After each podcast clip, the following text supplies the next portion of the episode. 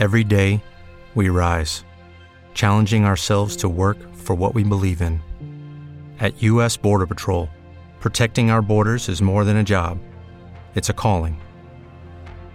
Agents answer the call, working together to keep our country and communities safe. If you're ready for a new mission, join U.S. Border Patrol and go beyond. Learn more at cbp.gov/careers.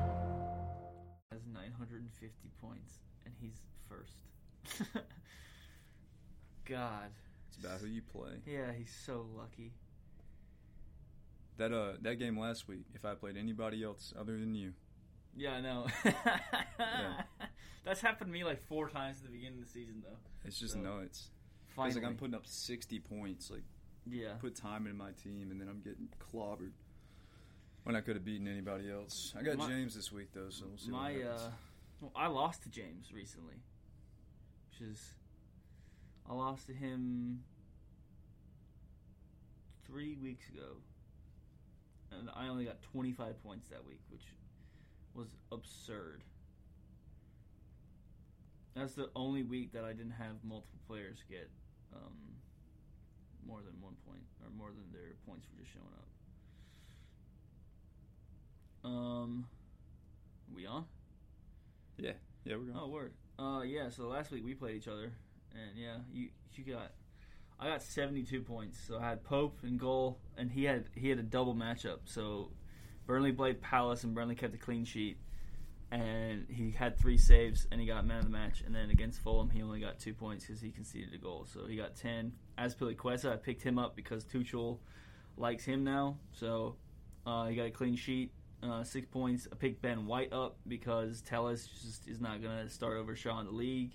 So they played Villa and it ended nil nil. So he got a clean sheet. Michael Keane, he had he had he had two matchups, and he played Fulham and they lost two 0 and then he played City and they lost three one. So he only played 34 minutes against Fulham and he got a yellow card, so he got no points there. And then against City, he played 90 and conceded three goals, so he only got one point. And then Harvey Barnes scored a goal, got an assist, got two points bonus against Liverpool.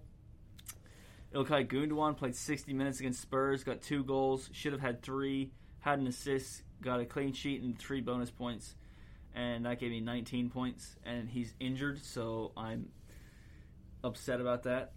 Uh, James Madison scored a goal, got one point bonus against Liverpool. Bukayo Saka got uh, one assist against Leeds. Uh, Martial got two points for playing 65 minutes. Uh, Cavani got two points for playing 90 minutes, and Abraham got Abraham started against Newcastle and was looking good, and then he got tackled in the box that, in my opinion, was a penalty, and uh, he messed up his ankle, so he had to come off. And uh, yeah, that was that was my starting eleven. Then I had Meslier on the bench get zero because he got four scored on him, so he got zero points. Uh, ben Davies, I picked him up. Uh, he played 90 minutes, but he conceded three and got a yellow card, so he got zero points.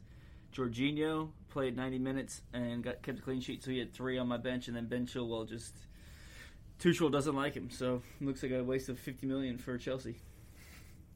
Uh, I had um, Chilwell's new arch nemesis Alonso in. He got he got a clean sheet and one bonus uh, on the 2-0 Newcastle game. Uh, Patricio in goal and played 90 minutes, but uh, got scored on by Southampton. Uh, Aaron Cresswell got an assist, a clean sheet, and a bonus. Dude, he's got um he's got nine assists and nine clean sheets this Yeah, year. Yeah, dude, he's he's been going off. He is dumb. Uh, when did you pick him up? You picked him up a couple weeks ago, right? had him all year. Oh, really? hmm I thought he was. I, I could have swore I saw him on the waivers at one point, but I think last year he, he, He had like three set pieces in the very like end of the season, yeah, and so he was he was one of the first defenders I picked up this year. yeah, he's really good at set pieces. Him Really good. Prowse. Dumb left foot.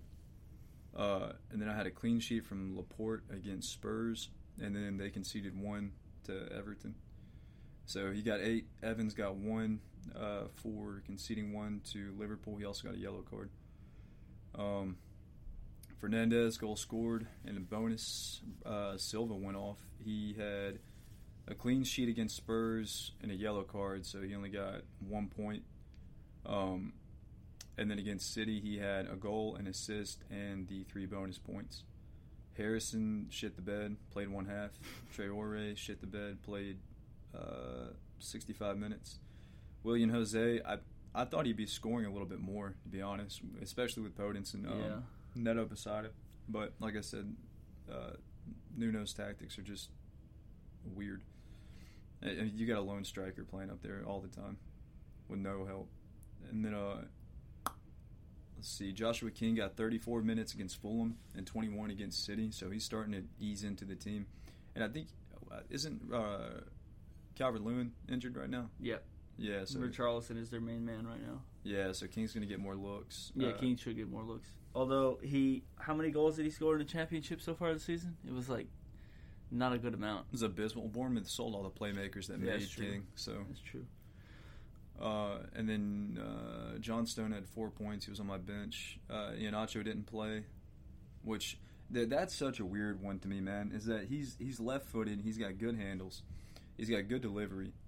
Uh, he's only got one goal this year, but that's in 385 minutes. Yeah. sporadically, like he'll be subbed in, subbed off. So I mean, who do you play him for though? You got Harvey Barnes, James Madison, they rotate Albrighton and Perez on the right. Yeah, and both of them shit yeah. the bed. and then Pereira now is playing. Well, They got James- under as well. because James Justin was uh, playing left and right back.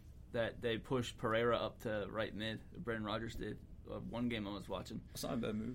Um, but now I mean, I guess on the ball. I guess Pereira will be back at uh, right back. Um, the rest of the league, Joe got 69 points against Juan. James beat KG 48-31. Victor beats Palmer 51-48. Uh, and Joseph beat Hung 37-27. God.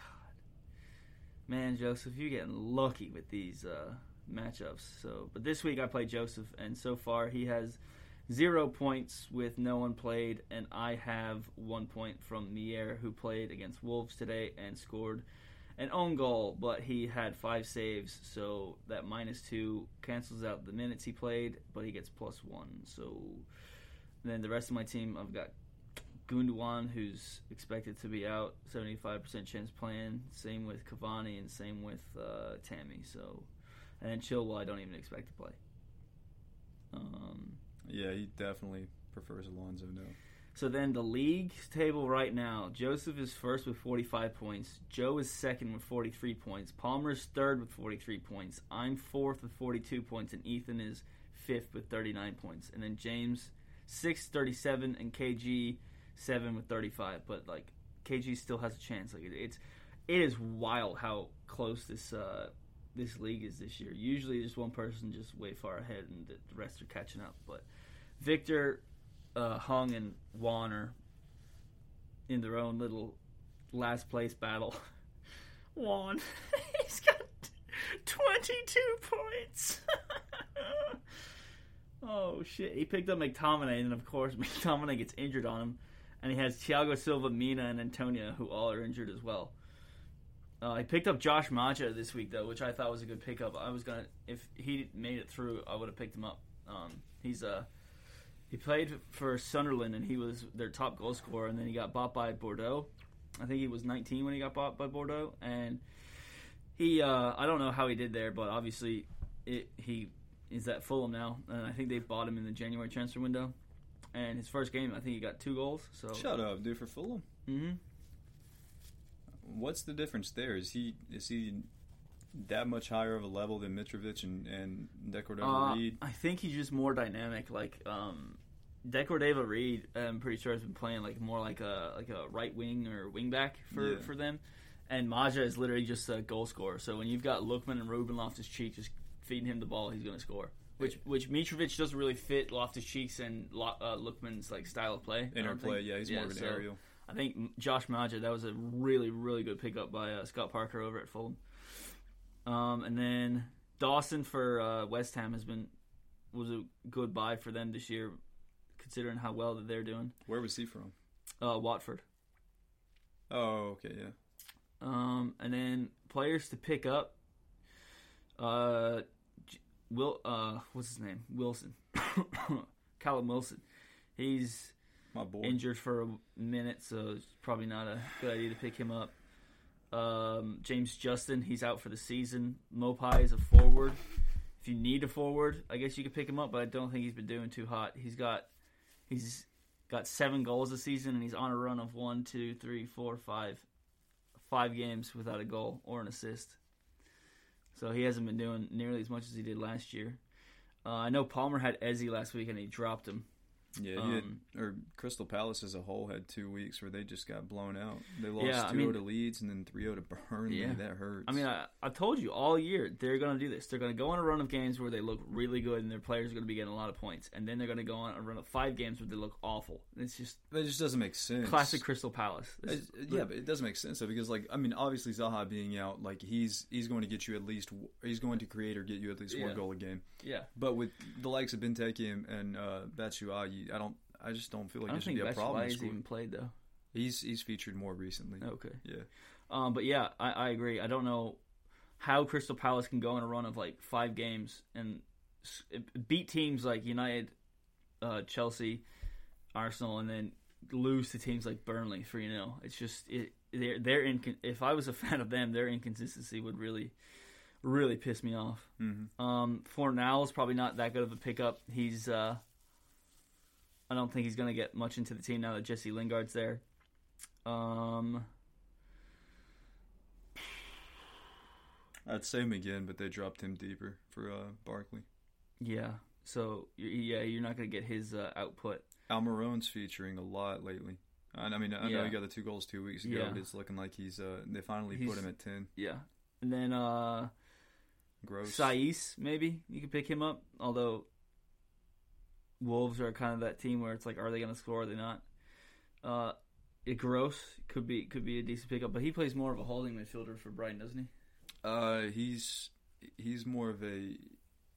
He comes back to hold, but he's he's one of the, the deep midfielders that push through. Like he's he's a late uh, he's late into the box. Gotcha. Um, and Ndombele maybe, but I'm pretty sure with Spurs and how they play, their their his play time's pr- pretty sporadic, and I don't think he's got a goal or assist in a in a couple games. He is preferred though by Mourinho Yeah. uh, Now. Yeah, now. Now. So if if they do start turning up, he'll be on the end of that. Yeah, and I, I mean, you could probably pick up Dier and Alderweireld with that if you need clean sheets, but um, I I don't see Spurs keeping many clean sheets in the next couple of weeks. 'cause- No, they invite shots. Yeah, I mean, all they do is sit back. So, although this week they oh well they play West Ham this week, and West Ham are pretty No, have been pretty sh- yeah, expansive. they're about to shred Spurs. Maybe if you want to pick them up for the next two weeks, three weeks after that, they play Burnley, Fulham, and Crystal Palace. So that might be decent time to pick up uh, Spurs defenders. Vestergaard's back. Hasn't for- played uh, though. Didn't play uh, the last game.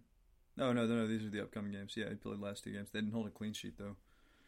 Which uh, before he got injured, they had five out of twelve games. Hmm. Interesting. I guess they just have to find the rhythm again. Uh, I feel like they had uh, somebody else injured too. Southampton. Did they not? The Ings for a minute.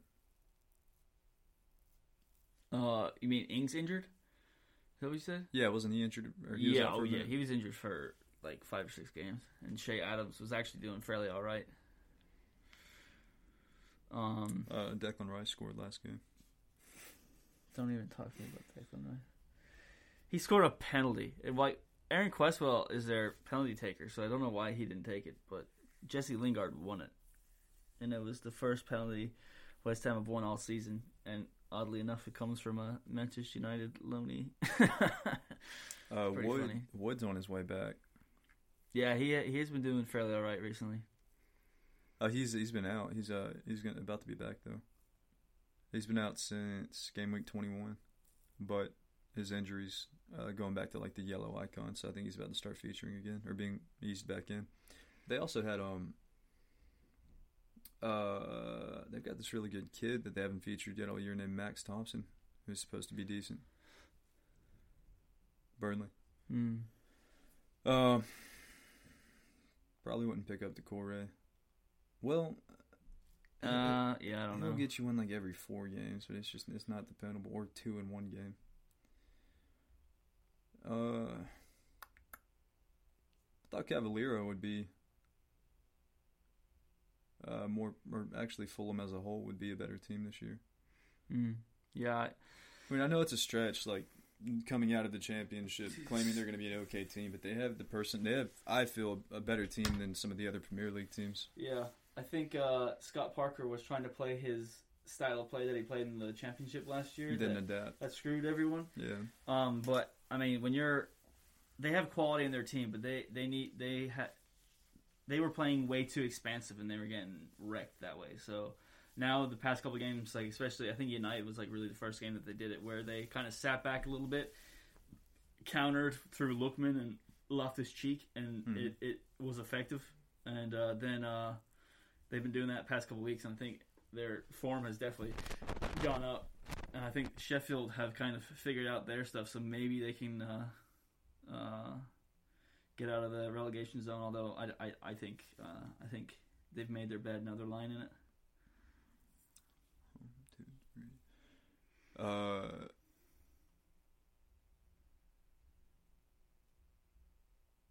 they haven't been beat by more than two all year. Who Fulham. really? That's interesting. Well, they're uh, one center back. Um, They've barely beat been beat by more than one. they're they're what's, that one center back? Adarabioyo, the really tall guy who scored against uh, Liverpool. I think Mhm. is his name. He's oh, re- he's a really solid center back, and I, I wouldn't be surprised to see someone like, um, maybe Southampton or Villa pick him up next year. Although Villa have a good core of center backs. They've got ten clean sheets. Fulham do. Yeah, I mean I'm not surprised, but That's who, insane. Who are they against? It's uh, some of them were against. Where's it? Oh, where was it? Um, let's see. Uh, they four 0 Crystal Palace. Um, two 0 West Ham. Uh, Is that when West Ham were in that like really kind of like bad piece of form? Oh, you know, I was looking at Lo- just Loftus Cheeks clean sheets, and he gets subbed out in the 70th minute. And whenever he gets subbed out, they get scored on. Who? Loftus Cheek Oh, really? in more That's- than one instance. Yeah, because he's got a clean sheet against Sheffield and got subbed off in the 80th, and then they conceded. Um, he's got a clean sheet against Leicester, got subbed off in the 76th, they conceded. Um, Liverpool got subbed off in the 73rd, Fulham conceded. And Brighton got uh, they didn't concede, but he held a clean sheet. Um, that's kind of funny. On more than one occasion that happened. Almost three in a row. Huh? You see that?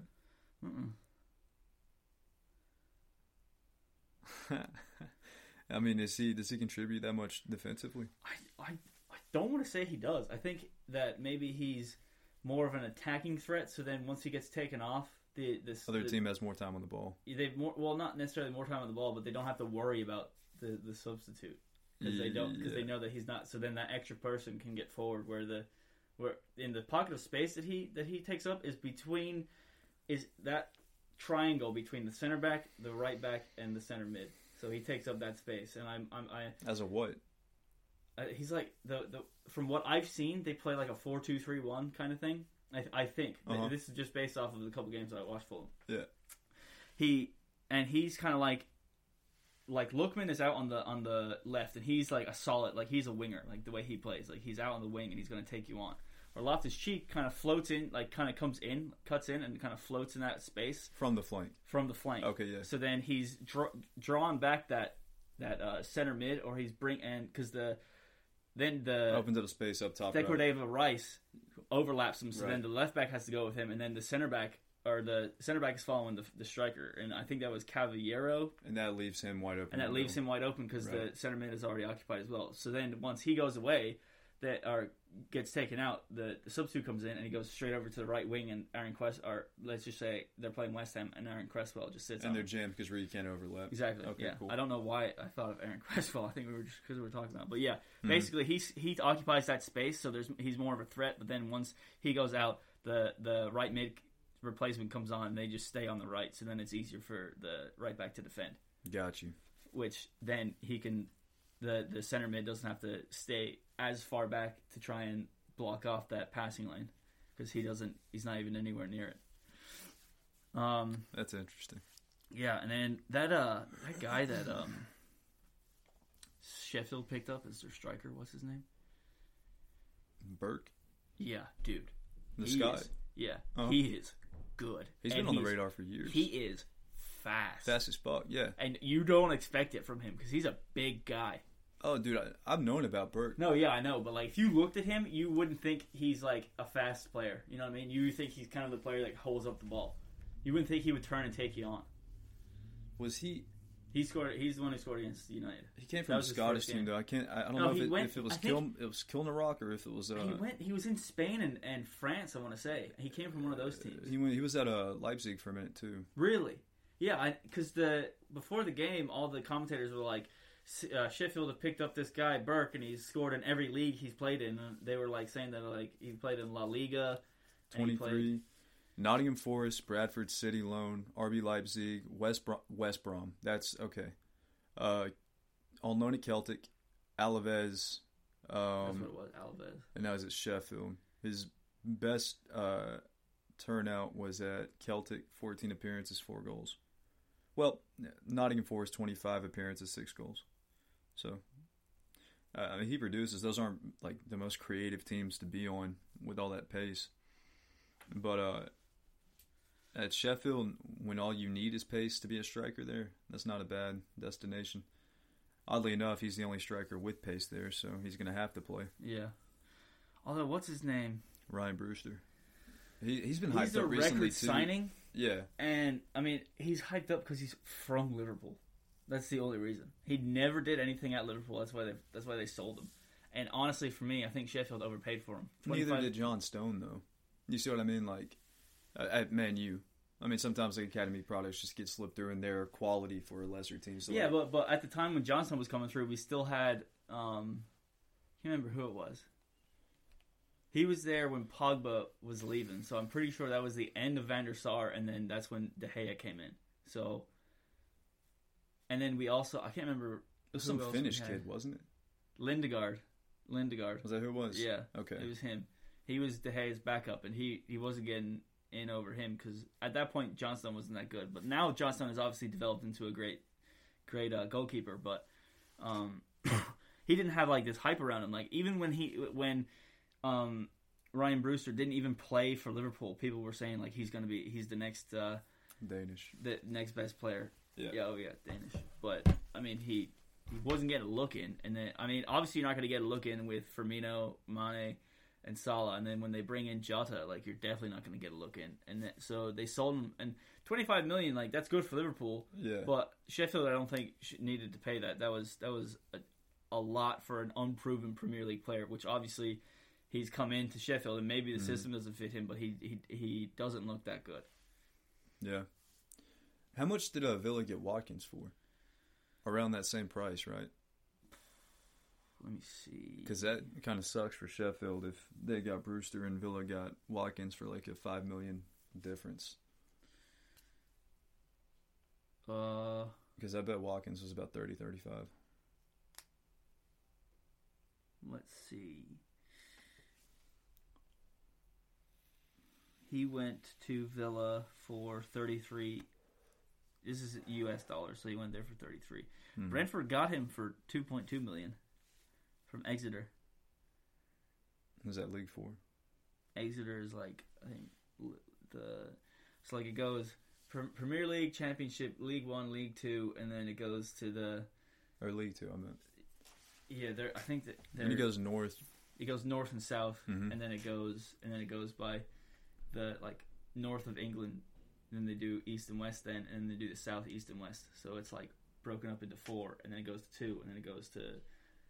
There's one right underneath League Two. I can't remember the name of, but that's how you get up into League Two. But yeah, Nice. um, Leicester usually or Exeter are usually around like League Two and below. And then I remember one year, it was uh, I think it was 2008. United were playing Exeter and they played like their weaker team, and it was in the FA Cup at Old Trafford, and they drew nil all. And the next game, Fergie put out like Rooney, Van Nistelrooy, Ronaldo, like the full team, and they just shit on. Like it was like, why did you do that to them? Even if you just start Ronaldo, he's gonna get you two goals. I, I don't want any rumors or any. I don't want anybody thinking Exeter can walk on Old Trafford. Oh, dude, it was hilarious. Fer- Fergie used to do that though. If like, uh, if teams that they should have beat, they go to an extra round with them, he would put out full strength team and be like, just please, just beat them. Mhm. and, and apparently, he, I think Wenger. There were stories of Wenger doing the same thing. Whenever they were playing lower, like the lower the table teams, they would just tell them the starting eleven the day before, and then they'd um, practice, and then they'd show up to the game and know who was playing, and then but they wouldn't give them any tactics. They'd just be like, "Go play, win," and then they because they would be focused on like the Champions League game midweek or Yeah, the game the next week. Yeah, Yeah. because your players that you have have are quality enough to where they should be beating those teams. So you don't have, you shouldn't be like making a game plan to beat them. You should just be going out and beating them. Yeah, it's embarrassing if you do have to make a game plan. To Yeah, beat them. exactly, yeah. Which is like what Fergie used to say about Spurs. he did before the game, one game, he he went in and he was like he like the like the pregame like talk. He was just like, lads, it's Spurs, and he just walked out. Such a savage. and that's when Harry Redknapp was managing them too. I think it was actually the game that uh, United went down two 0 at Old Trafford to Spurs, and uh, the, The, second same half- game, like the same game he went to the locker room. yeah, I, think like, I think he maybe he did it at halftime. I know for a fact he went into them when it was like a time when everyone was saying Man United could lose to Spurs, and maybe maybe it was at halftime. But I know for a fact he went into the locker room and was just like, "Lads, it's Spurs," and he just walked out. Hell yeah. but United then came back second half and uh, scored five goals on them. Word. yeah. Um, and then uh, I saw that uh, Teden Mengi made his uh, senior first career, first senior career start for Derby against Wrexham, maybe. The uh, f- and uh, he started at wingback though. He didn't start at center back. yeah, he played fullback. And uh, do you remember uh, Wisdom? He was a Liverpool player a couple years ago. vaguely. Andre Wisdom. Vaguely. He uh, he's their center back at Derby now, and um, he basically is like the older Teden Mengi. So it's probably it's probably a good thing that Mengi is under a player like him. Although you would prefer him to be a Premier League proven defender, but and then um, Mengi uh, was like Rooney is like a he is a top coach. really? Yeah, yeah. He said that he's like he said obviously I haven't had that many coaches. I've just had like Nicky Butt, Neil Neil Wood, and I've been around the first team. But he said that Wayne Rooney is probably the best coach that he's had. Really? Yeah. After being there a week. Yeah. How Wow. crazy is that? Yeah. And and he said he said that like Rooney puts more pressure on him than anyone because he because of like he knows the culture of United and he knows He's if- doing it for he the club, to- not if yeah. he wants to go on to the next level and be the player that he is supposed to be. Rooney is like knows what he has to do. yeah. yeah. And uh, Wow. uh, James Garner's gone to Nottingham Forest and fit in like a glove, and he's been doing amazing there. And then Mm-hmm. Dylan Levitt went to some Croatian team, and um, Uh, dude, honestly, I think I think Garner might have the potential to be world class after walking into Oh, two yeah. different championship sides and taking the reins. Yeah. Like, yeah. yeah, the only and the only reason why he left um, Watford was because the the manager that because they just fired another manager, so they brought in another one, and then United were talking to him, and he was like, "Yeah, I don't really want to play a player for for six months who Sure. not going to be." And the, United were like, "Yeah." So then Nottingham Forest were like, "We'll take him," and apparently there was a, a queue of people who were like, "We want James Garner," so that's a really good sign. Um, and then, yeah, but uh, I don't know why Levitt went to Croatia. I mean, I know he left Charlton. Which team did he didn't- go to He didn't in get Croatia? game. Dynamo. Zagreb. No, I can't remember the name. It- It's not. I don't think it's a team where he's for sure going to get ninety minutes every every every match. That's fine. Where where Yeah. uh, would Beckham go? I can't remember. Preston. Yeah, yeah, yeah, Yeah, yeah. Yeah. Um, I, I think that's perfect. I and the reason why I think he went to Croatia was because United, I think, have a lot of scouts out there. Because there's about like in the whole youth system, I think there's 13 Croatian players coming up in the, through the United ranks. Like Ma- Matej Kovar, he's Mhm. Croatian, so I think they just have a lot of scouts out there that were like, if you if you send him here, they'll get he'll play 90 minutes every match, which is exactly what you need. Croatia's a good pool too because Yeah. I feel like they they produce. Uh, I mean, they produced Modric, Rakitic, and those are two. They were two of the best midfielders of the past seven years. I feel like well they they also they they uh they develop a large range of types of positions. So like Yeah. when you look at midfielders, you see yeah, you see Kovacic, you see uh you see I uh, forgot about Kovacic. Brozovic, all like all different types of midfielders. When you get the wingers, same thing. Strikers, same thing. When you've Yeah. got Rebic, you've got uh, uh like uh, Mandzukic. You know, Uh, all yeah. different range of got- players. That's really got good. Perisic, yeah. Um, and then Chong. Istra 1961 is the name of the. Uh, Oh yeah, yeah. Tai Chong went to uh, what's it called? Club Brugge. He left uh, Wolfsburg. They've got a good academy, so that that'll probably like they Yeah. have good training, so that'll be a good move for him. Um, and then uh, some, I can't remember. There was some. Laird of Dons. Yeah, yeah, yeah. Laird of Dawn. So There next year, when all these players come back, who like whose spots are they filling? After after Laird, watching, I, um, I think I, I think Laird comes in. He's he's Wan-Bissaka's backup. I think as long as he stays fit, which is I think the main concern for him, like Eric Bailly, um, they might send him out on loan again, just one more season to make sure that he can play a whole season without Mhm. um, getting injured, and then they'll give him his contract. And then um, Garner, I think will probably go out on loan again because I don't think he's up physic like physically to it yet. And Levitt definitely will be gone for another like get loaned out for another year. Chong might come in and he would be a solid if he gets minutes at Club Bruges. He might be a solid uh, option for uh, when you rotate the squad. But with Amad coming in, and if Dan James keeps playing the way he's playing, I don't think there's really much need for Chong. So if you can get, if not, you can get 25 million for him, I think you, you, uh, I think they would have tripled their profit from ha- him, and then he can go on and have whatever kind of career he wants. why would we sell Chong though? Like if we were to sell Chong, why would why? So say you got Rashford, Martial, Dan James, Amad Diallo, and then United are supposed to be bringing in a winger in the summer, whether that's Sancho, whether it's Dembele, whether it's whoever. They're supposed to be bringing in a, a, a full-on right winger. So and we're then- not thinking about getting anybody out. You don't think we're not? Oh, Ollie is definitely thinking about. I'm, I'm not. I'm not talking about bottom barrel. I'm talking about players that he might have been playing like. Oh yeah, I th- I mean I, I've said this to you before. I think Martial is not in his long-term future. I don't think, either. I think yeah.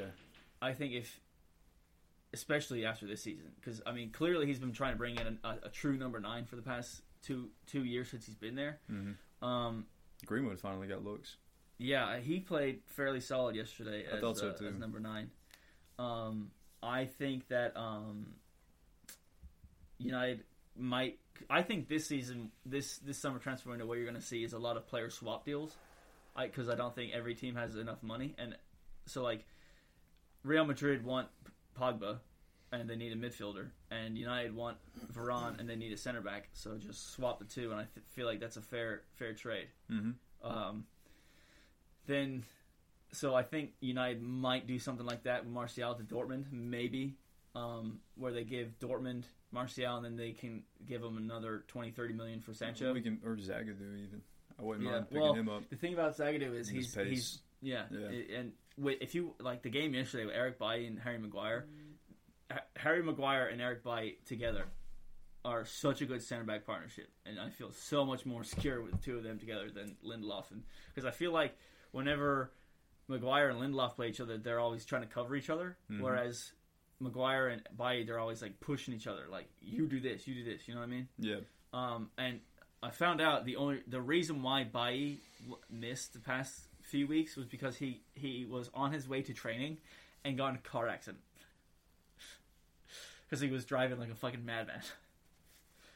Yeah. You just can't. He can't. He's just he's he lives life three six five. The thing is, if if you if you've got a center back who's going to juke out three people in the midfield and Yeah. and ship you know shelve it off, chances are he's going to get in more situations just like that and Yeah. get his ass injured. And so and then he, he he goes headfirst into fire, dude. yeah, I, I and- love it. but- And what's his name? Um, I can't remember who, who what his name is, but he said that he was in Manchester after a match one time, and there's a giant roundabout that was was blocked up, and uh, he said that he was in the middle of it.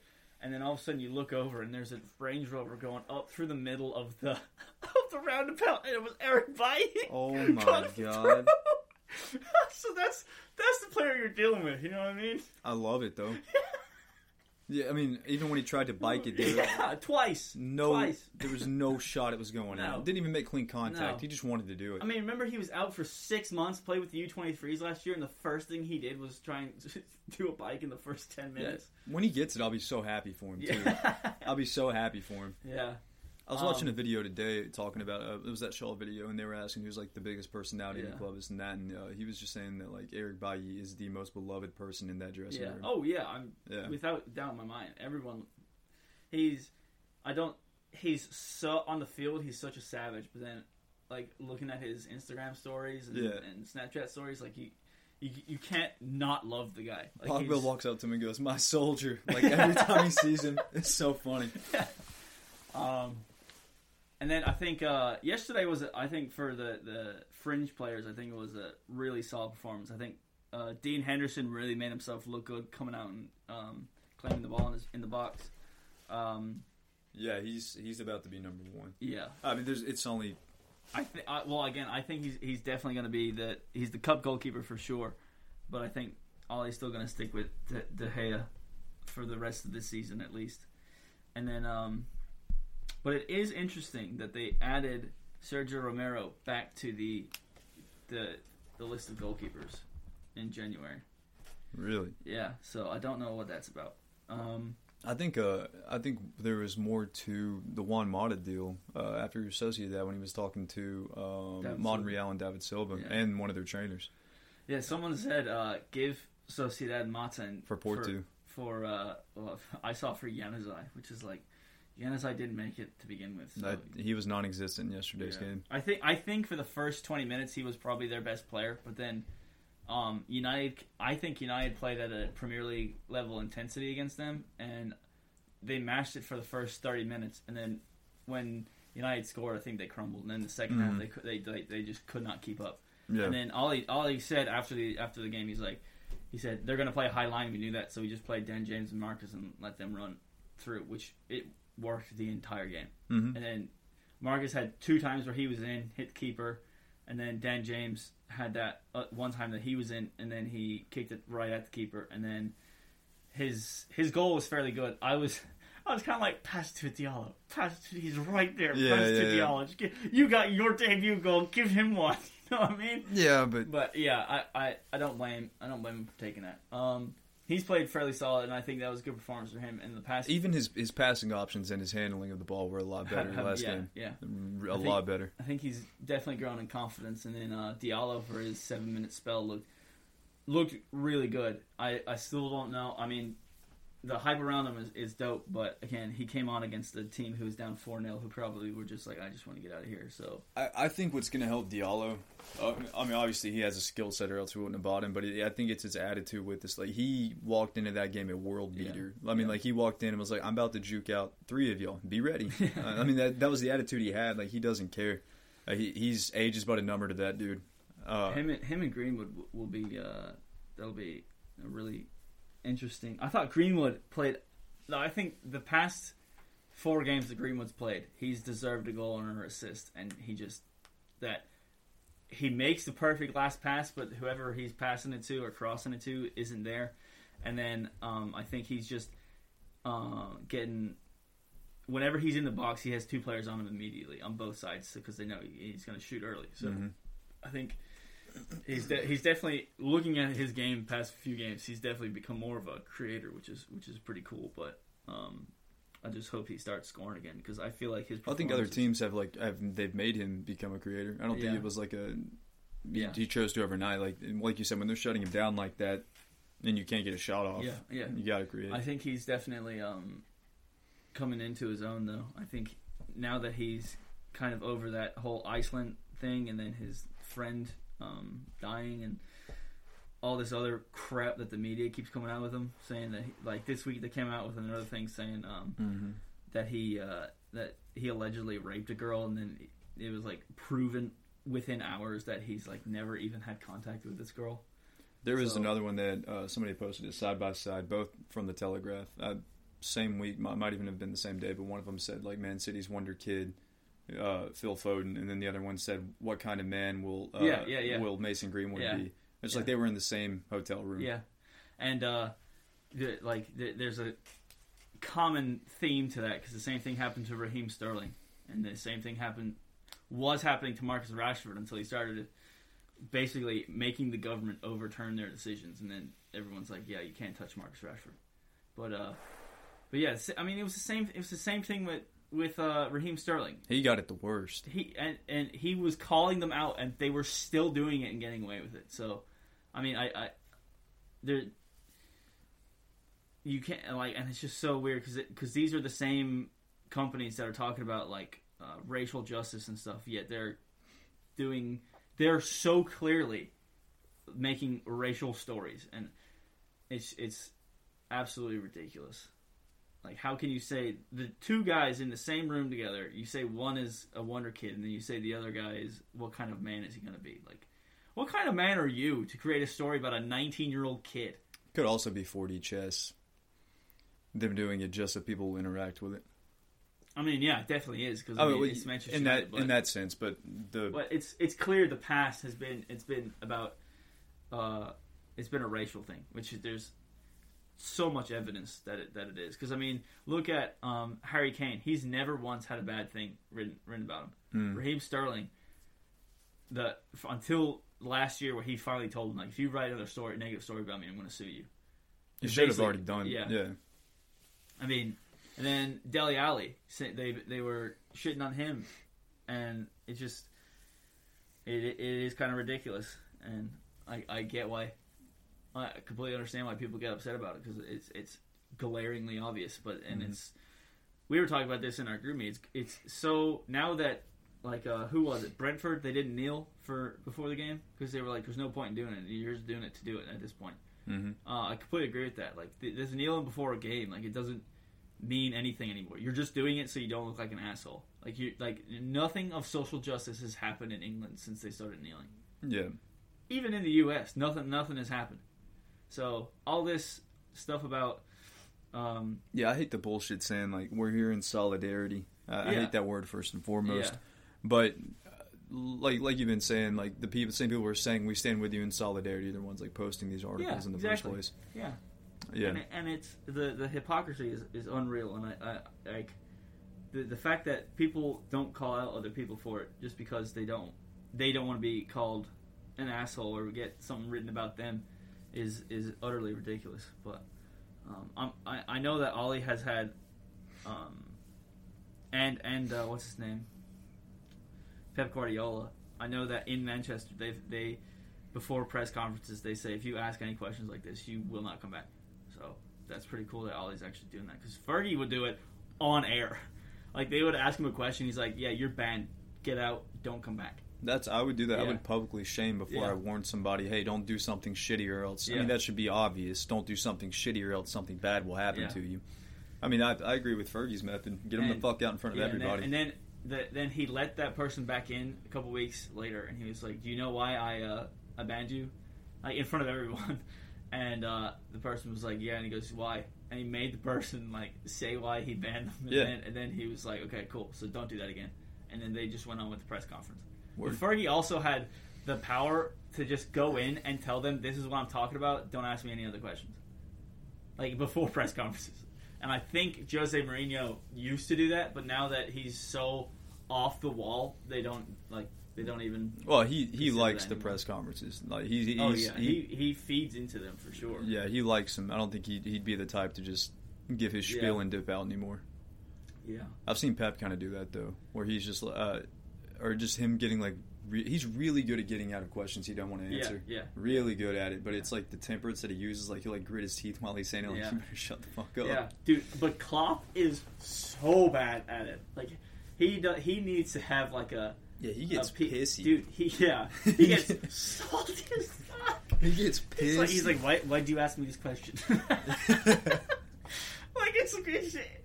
And there was and then he time- answers it though. Yeah. then he answers Yeah, it. and then there was a question like two weeks ago that the person was like asked him about why Liverpool aren't scoring or whatever, and he said he said like, why are you asking me this? Like other teams aren't scoring, but you're gonna you're just gonna count us because we're not scoring and stuff like that. It's like goes, No. You know what? I'll tell you why.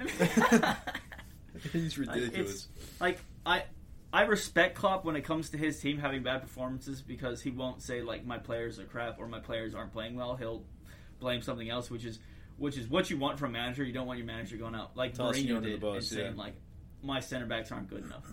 and um, I think him and Ollie do that both to uh, a detriment because it makes them seem like they're deluded. But I mean, this is the I don't think any Liverpool player will tell you that Klopp is a bad manager or any of them have a problem with him. And I think it's the same with Ollie. But then if you go to if you go to Spurs or United when Jose was there, obviously he had a problem with Pogba. Obviously he had a problem with Martial. Obviously he had a problem with Dele. uh, with uh, with Dele now. Yeah. Yeah, with Danny Rose, and he had a problem with Ndombele at first. So Mhm. I mean, clearly, when your manager is like, it, it makes them seem really stupid whenever they're saying like, "Oh, it was the wind's fault." Like the wind was blowing. Like the other team didn't have the effect of the wind as well. But um, it makes them seem stupid. But I, I kind of respect it because then your your players still are like, okay, yeah, like. And then sometimes if your players listen to that, they're probably like, yeah, okay, definitely. It wasn't completely our fault. Like we, we know we played bad, but we know that we Oh, on the other side, yeah, that. But on the other Yeah. side, they, you know, they're also probably thinking like, "I'll, I'll fight for this dude for covering Yeah. my ass on Yeah. this." you know? Exactly. Yeah. which is which is what you gotta respect. And when people say that, like I get I get it with Klopp because he's just way too ridiculous about it. But with with uh, and I, I mean I get it with Ollie too. But I, I, I don't think that either like them saying that is like how they actually feel, which is what people people believe. And it, it, and It's, it it's more down- obvious with Ollie too because with Klopp he'd be like it was the wind and just look Yeah. dead into the camera, but with Ollie you can see him kind of like looking around, like making it more Trying clearly see, that yeah, like yeah. y- And you mean- guys saw what happened. I'm not Yeah. going to say it though. And- like, and I mean, his like- demeanor. the when people take him verbatim what he says in like press conferences or in interviews, it is baffling to me that they still follow along with it because he said he said he wanted to keep Chris Smalling that Chris Smalling was a great player. He wanted to keep Lukaku that he's a great player. He wanted to keep uh, Sanchez that he's a great player. He's wanted, he's wanting to make sure that Jesse gets back to the form he's at. Like Is that the only way you can say that though without causing any really bad press? No, yeah, It's straight but- up but lying then- to them, you but, know? yeah, but then like look at Mourinho, and the second that he didn't get his center backs, he goes, "Yeah, Chris Smalling is good enough. Phil Jones definitely is good enough. Eric Bailly came in and he got he gets injured all the time, so there's no point in United even having him. And then Lindelof was bought for him. Like he bought Lindelof, and he was like, I don't I don't even really like Lindelof. So, I mean, you can take Mourinho at face value for that, but when Ollie is saying one thing and then clearly doing something completely different, I don't know how people still think that he's being. Well. Mourinho saying that about the center backs is fifty percent of his uh, uh, firing.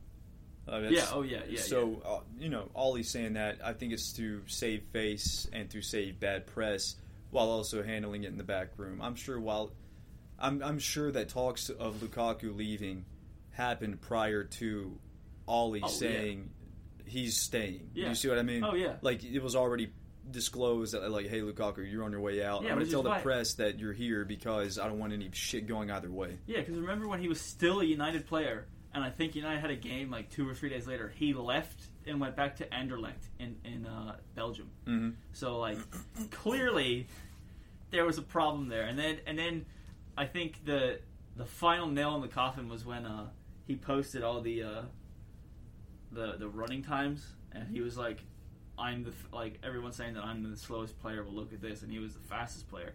And then he made, he kind of threw Luke Shaw under the bus because he he was told to go fifty percent, and he he was he would he was slower than Mata. Who So, was? Shaw in the in that in that video?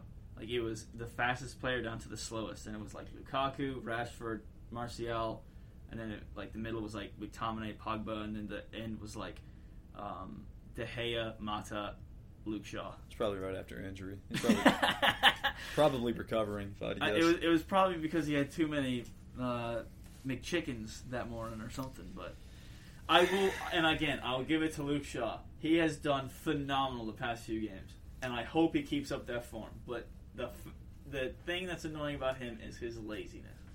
That is the only thing that upsets me about him. I just you, you can't cry about his laziness and praise his crosses at the same time. You, you can't. I won't let you. um, Bruno, best player in the world right now, for sure. Uh, if he doesn't win the Ballon d'Or, it's rigged. I was watching something on Ribery the other day too. His 2012 season won everything there was to win, broke a couple records, uh, and then Ronaldo came second in La Liga and didn't win a Champions League, Yeah. like Ribery. And Ribery still did not. And, oh, he, he also had most goals and assists for France in that year's uh, Euro. yeah, I know. Yeah, I mean, it's- it's clearly- robbed. It's clearly been. I mean, Lewandowski should have won it. What was it last year Mm, that yeah. Messi won it? I think Messi won it No, last year. they didn't have it last year. Oh, that's right. That's right. That's right. Which is still can't like what, what year it fuck? was. It's not like they didn't play yeah, it. and then the year that uh, Modric won it, it was like he had a, an okay World Cup, and other than that, I mean, you They had to Dijk- pick a steady medium between Messi and Ronaldo. They, they were trying to like yeah, not yeah, do them, yeah, and uh, but Modric shouldn't have been the dude. Who No. should have won then, if not Modric? that season, I think I think it's Lewandowski. He's co- he's consistently always won everything, and I think the I think that year they got knocked out of Champions League when he was injured. So, Mhm. I, I mean, Lewandowski in the pa- in the past like four or five years has definitely been at least third best player. Maybe maybe the maybe the best player because I mean, last year Ronaldo had an okay season. They got knocked out of Champions League pretty early, and I think he just he got like 36 goals in 36 games, which is still insane. And Messi had a really bad year. And then the year that Messi came second and Van Dijk came third and Modric won, I think uh, Ronaldo obviously he was he was injured or something for that season, and then uh, Messi was did, did like kind of okay, and then Van Dijk was definitely the best center back in the world, and I think honestly probably maybe Van Dijk. Van Dijk should have won. Yeah, actually. um, but then the years before that, even when Messi won it, the year before that, he didn't deserve to win it. Neither did Ronaldo.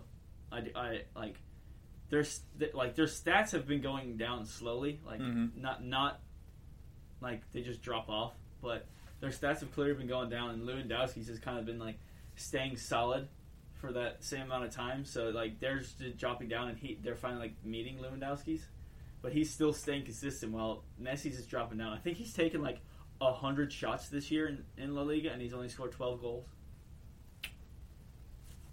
which is kind of uh Not very um, messy of him. yeah. Yeah.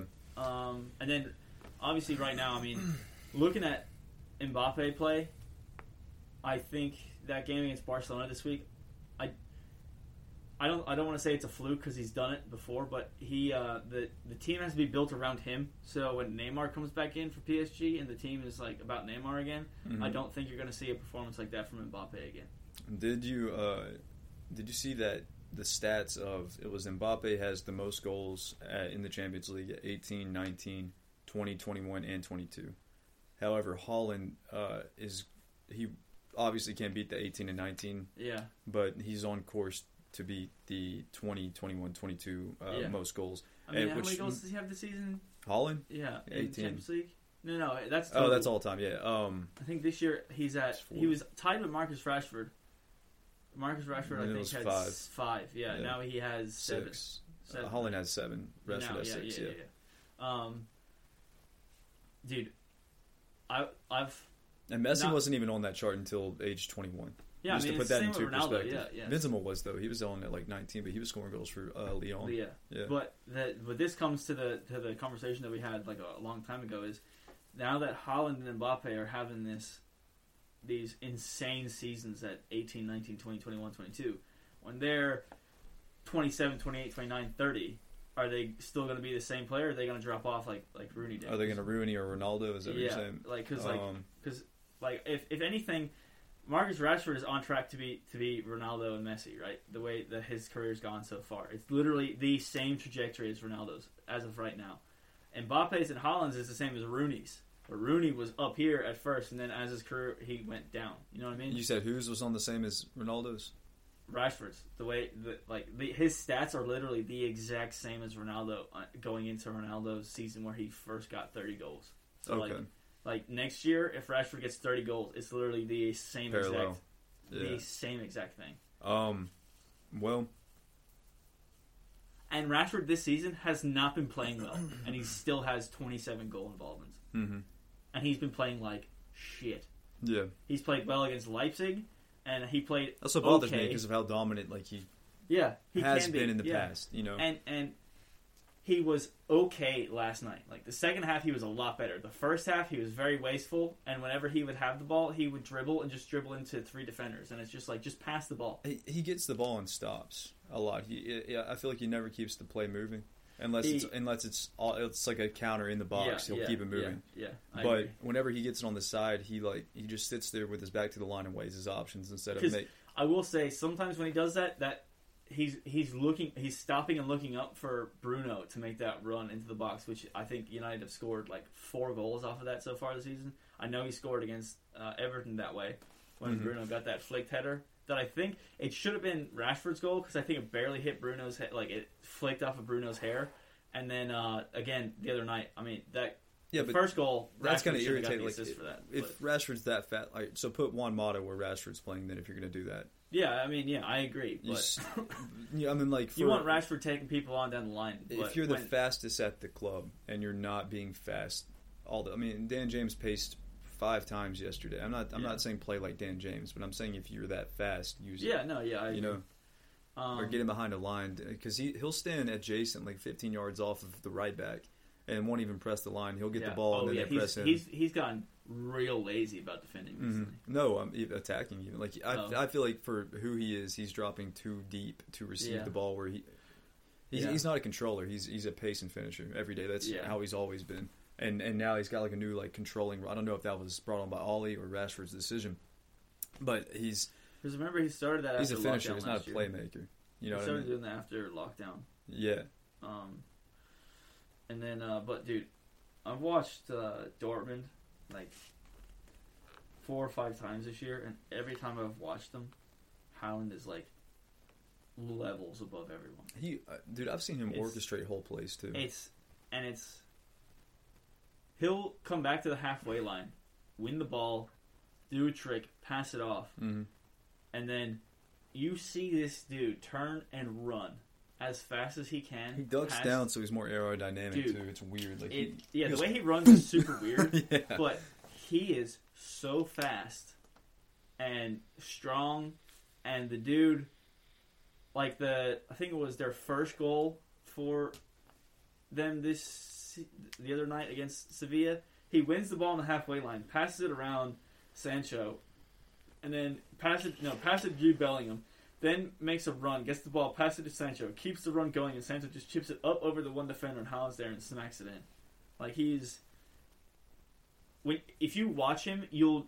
I've never seen a player play like him before, Hmm. and I'm hoping that if someone buys him, I don't think anyone's going to buy him this summer because I think it, it's going to be an astronomical amount to get him when you can buy him for 75 million to in to, not this summer but the summer after Mhm. for um but the one thing about him is he's never going to be at a club for more than four seasons maybe so it's like do you want to get him now while he's banging and maybe he has a injury where he doesn't do as well in the later in his career or do you want to wait for him to mature more and then become like a, just an out and out finisher but he's leaving after this season. I don't think he I don't think he will be. Dortmund aren't getting Champions League. That's a, yeah, that could be a fair point. But I, I don't think if Dortmund don't get Champions League, then he will. But if Dortmund, If Dortmund don't get Champions League, they're going to sell more than Sancho. yeah, I mean they're already wanting to sell more than Sancho. I think they want to sell Akanji as well. And um, Yeah, they got to get. I mean, they're not. They're not making the cut. I yeah, mean, they they got to get rid of people. yeah. Um, as of right now, I think I still think they have a chance because the way that they played against Sevilla, I think because they're only six points off top four, so it's it's not that much. And the teams that are above them, they're they're better than. And um, Uh, yeah, I think um, I don't. I don't. If if Dortmund get don't get top four, Haaland's leaving. But if they do get top four, he'll be there for one more season because no one will be able to pay the, the money for him. And then, What do you think his value is? oh, right he- now, Yeah, oh, two hundred. oh yeah, easily, Yeah, easily. And then um, Mbappe, I don't think is. I know that PSG are giving him a new contract, but I know he wants to go to Real Madrid, and I know that Real Madrid want him, and he's their number one transfer target this summer. Which, like, you already have Vinicius, you already have Rodrygo, you have Hazard, and yeah, but they're they're not about to bench Mbappe. But the thing is, it's even if Mbappe gets there, they're not producing with the talent that they do have. Uh, I would, Yeah. I, and if you're And it- Mbappe, it's not like anybody's not going to want you in two years. yeah, So I would stay at PSG, keep killing it, keep your form up until there's a Real Madrid to go to. Because I, yeah, I or, wouldn't go to Real Madrid someone right now. But I mean, he's got. I think he's got the rest of this year and next year on his contract, and I think he goes for a free transfer, not this summer, but the next summer.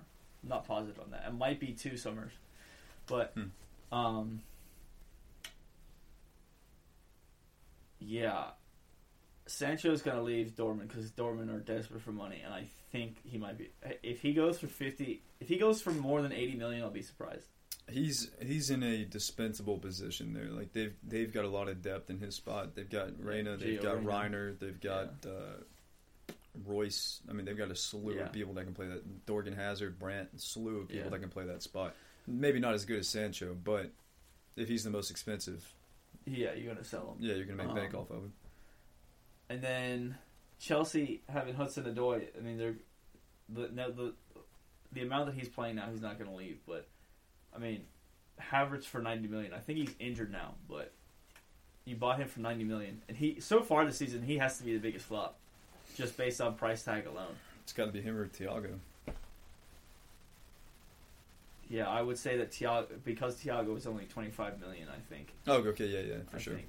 hmm Um, based on form, yeah, it's definitely him or Thiago. But th- I Biggest loss. all over. Yeah. Yeah, it has to be Havertz. Like, Mhm. and again, I've said this before. He's going to be one of the best midfielders in the world, but this season has been awful for him. Same for I mean Ziyech didn't cost that much. Yeah. But what's gonna happen with Ziyech? Does he? Yeah, and then you have Pulisic as well. I don't. Pulisic ain't gonna leave. I don't know. I don't know if they, they'd lose an entire American market. Now, Do you know how many Americans bought that Chelsea jersey? Yeah, I mean, I agree, but yeah, I don't think Tuchel cares. Rome, and I, I honestly don't think Abramovich cares either. I, I don't know that uh, that Pulisic's too far away from a, uh, a Tuchel player, though. Hey, I mean, he's already played under him. Yeah, but I mean that that style of play is reminiscent Yeah. of how Odoi plays. So I don't, I don't know if they're Yeah, you know I, I can see wanting to get rid of, of Ziyech as a winger if that's uh, where he is going to have to play. if I can see that. and then I saw um, Leicester are in for uh, Soumare from Lille. Oh, dude, Yeah, Soumare and, and Didi. yeah. But then Boy. where do you, then you have Tielemans? Where do you put Tielemans? I mean, obviously, it'd be like a rotation thing. Sam- Yeah. Only twenty two. Oh, okay. Yeah, he's young, young blood. And then um, someone said the other day, give Wolves a hundred million for uh, Ruben Neves and uh, Pedro. Traore. I don't know. Fuck Traore. I want Neto. Yeah, ne- but you won't get Neto for you won't get Neto and Re- and Neves for a hundred million. But Pedro Neto is definitely man. How much would uh, they bought him dirt cheap? How much do you think they'd sell him for? He's only got Pedro like Neto right now? He's only got like six, seven, eight goal contributions this year. Oh, still look at look at how he plays. I understand, but And I think last year he scored against City, Liverpool, and Tottenham, and all three of them were called for offside, but they were all like that offside that shouldn't have been called. yeah, no, Um, dude, I know. I think he's, I think he's well. Good I think you to- can get Neves for probably around 30, 40 million, and then Neto I think you'd probably be paying closer to sixty. But because he's not an English player, I think you probably could get him for forty. So I think you could, you maybe could. It depends on Wolves because Wolves are Well, could you play Neves in a lone six? Hey, if that's what we're looking for, I no, I think he'd look damn nice next to McTominay. yeah But is that what we're doing? yeah. I Is he actually? I mean, he's, he's been in the talks for years to come to Man U. Yeah, and dude, he's only twenty three. He's young. Yeah, and, and and what Neto is uh twenty. twenty. Like, Yeah. um, yeah, that that I'd, I'd take Neto in a heartbeat. Oh yeah, I think anyone would though. The way he plays right now. I'd like Um, to get McNeil back.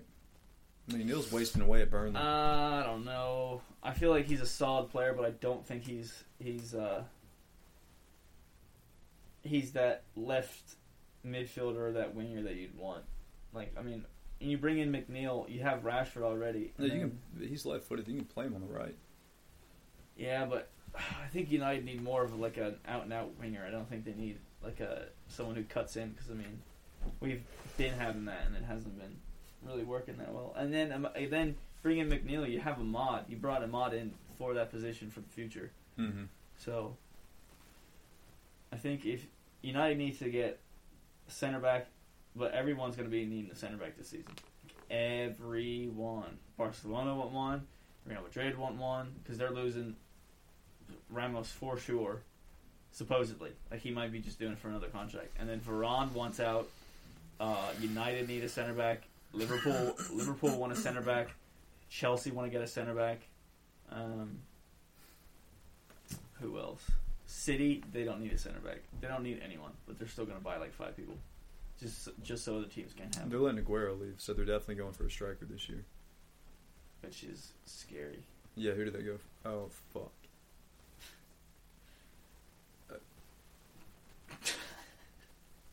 Fuck. God damn it. And you, then, you don't think you would, do you? I think you might put money, but Fuck. But he, he'll he'll be playing false nine. He's not going to be out on the wing or in a four four two at Barcelona. yeah, I know He'll be in a fa- He'll be in oh. the false nine he thrived with in. with Gundogan With a and De Bruyne and Bernardo Silva and Mahrez. with equivalent players like to the team that he had, close to it. I mean, in terms of like quality in the midfield. Yep. Yeah. Fuck off, dude. I I, I don't know. Although Barcelona offered him a million a week, which is hard to turn Are down. they going to play academy players? no, they're not. Yeah. Well, they're already playing academy players this year. It's paying off. It is doing a lot better To for be them. fair. Um, but yeah, imagine imagine him going to City. Fuck that, dude. Imagine, imagine that Portuguese kid. You know, he goes back. Who? You talking about Ronnie? You think Ronnie's coming? Ronnie's not coming back, dude. Ronnie would have been back if he was coming back. He was coming back, and then Fergie was like, ah, "I'm going to retire instead." yeah, but what if he did though? He wouldn't have all those Champions Leagues. If he comes back, yeah, he doesn't have those Champions League, but I think because when Fergie was retiring, we still had Vidic, Ferdinand.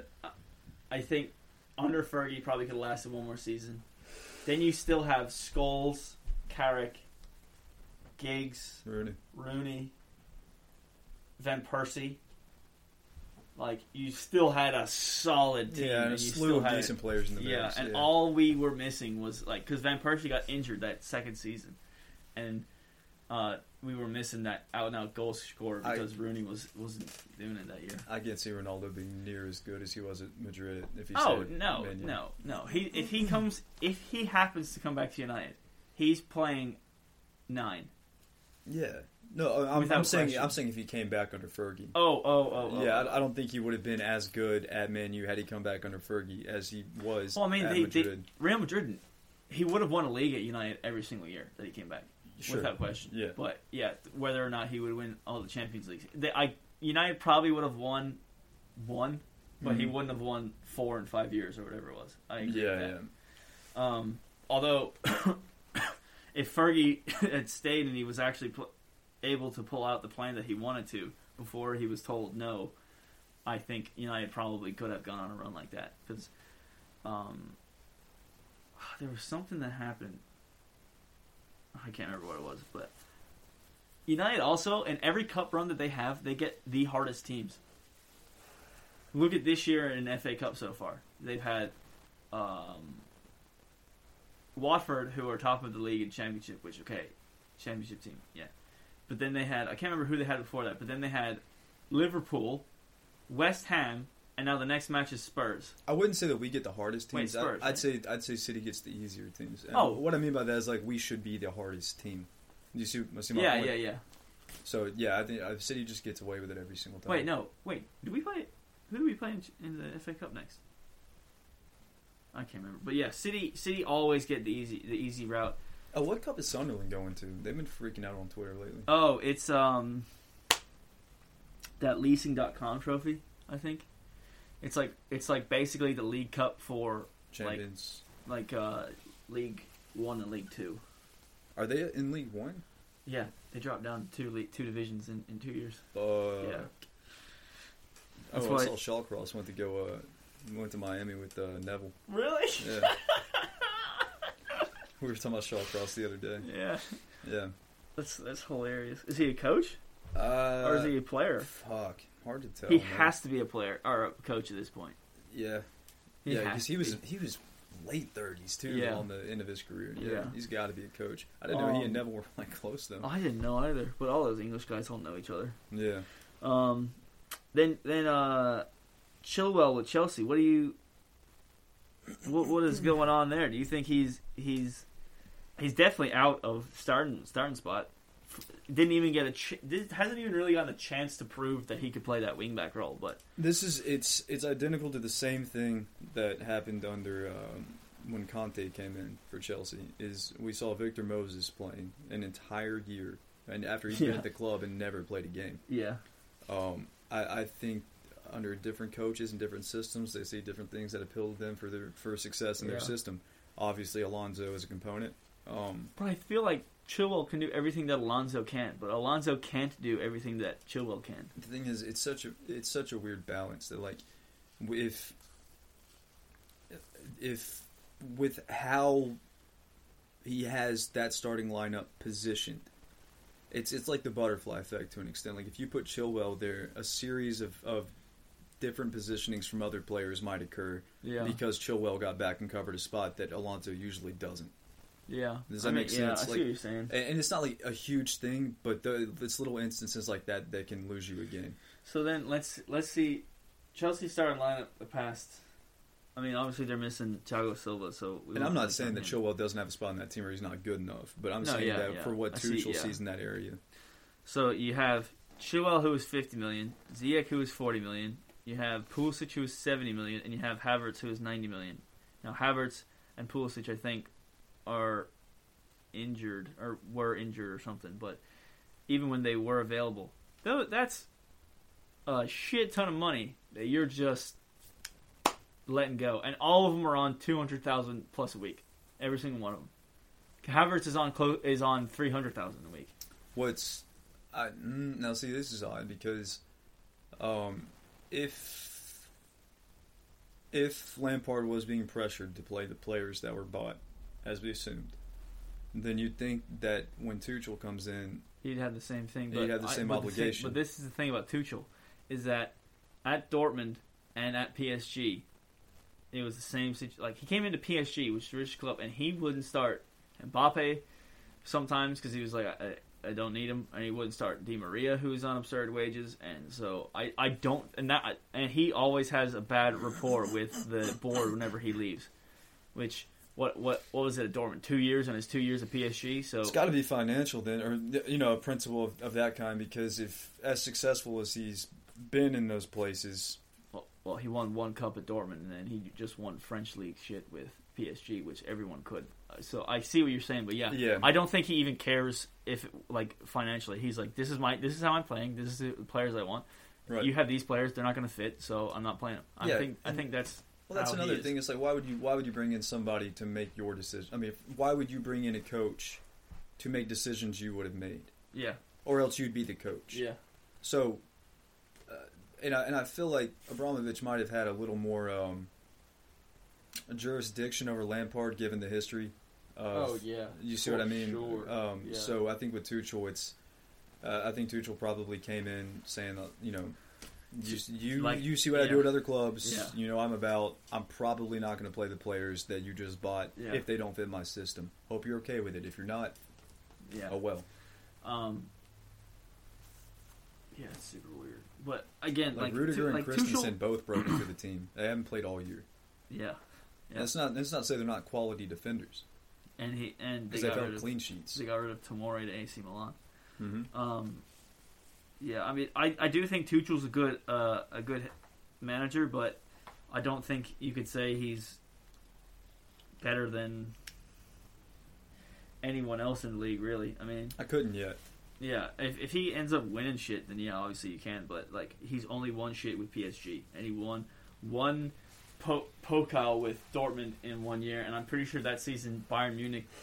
Uh, the team that they lost to, they played like all their kids, so they like knew they were going out of that. Because that that tournament, I think they only play sixty minute matches. Well, Tuchel wasn't the manager when Dortmund placed like 16th, was it? Was he? No, that was right after Klopp left. Was Tuchel in charge when Brandt and Hazard came in, or was that after? That was last year, so it was after. Okay. He was- didn't have a team. He was there when Pulisic was there. Where was he at prior to Dortmund? Then what got him to Mainz. Dortmund? How'd he do there? I mean, okay for Mainz. I mean, it was basically the same thing that Klopp did. Literally, until he went to PSG, it was literally the same thing that Klopp did. They just bought him for Mainz because they bought Klopp for Mainz. Yeah. dude. Mainz, Dortmunds Mainz are had, retarded. dude. That's the dumbest shit I've heard in my life. Mainz had um, Kimmich, Gnabry, and always forget the third person. But they had those three players, and they all got poached from their uh, youth academies. And uh, Were they at Mainz or Stuttgart?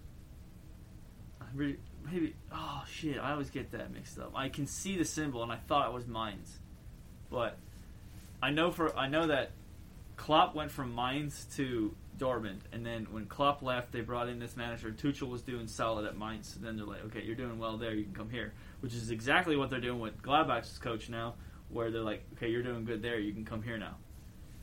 Gladbach, uh, the coach, he's been doing well the past Marco years. Rose, yeah. yeah, he's Yeah. had a good squad too. Yeah, he's also uh, about developing players, which is like Dortmund's whole thing. Which Mhm. Tuchel kind of isn't. like, Yeah, yeah. So was also only 22. When we forget that as well, Yeah. he's still a youth player, kind of. Um, I bet he feels sick right now though, considering he left Leicester for fifty million, and they're higher in the table right now, and they were doing far better than them a couple weeks ago. And n- now he's probably uh, he's probably still sick because now that Chelsea are doing well, he's not even in the team. yeah, yeah. Where does that put him? His mentality.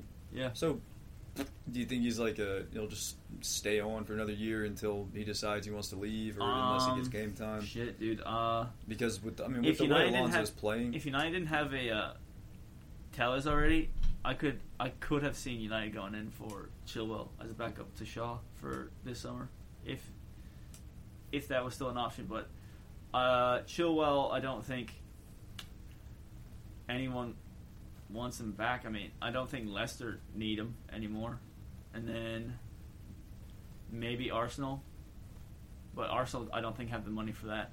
Liverpool, but they've got Andy Robertson, so I, I, I think Chilwell is kind of stuck. I don't think I think you're right. I think he'll have to stay another year, bide his time, and then see how it goes. Like if Alonso gets injured, that's really good for Chilwell, and he'll play every game.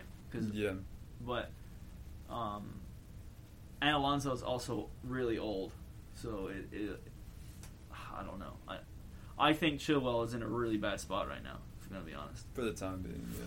Um, he could even go back to Leicester.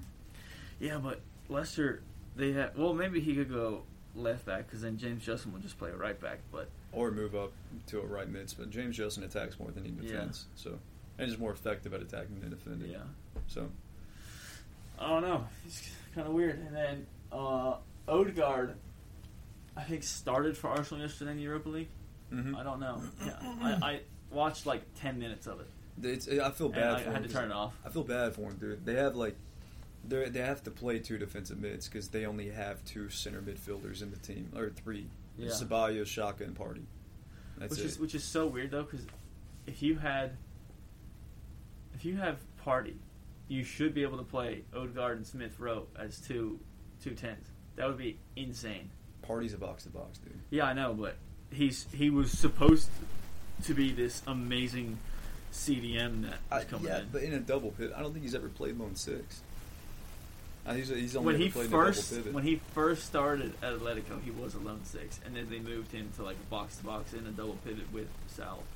yeah, I, I just feel like Partey's too effective at at both to be singled to one though, at attacking and defending Well, to be. Yeah, I agree. I, and I think that's what Athletic, Athletic found out because they were only having him as a sole six and having Koke ahead of him, right? Yeah.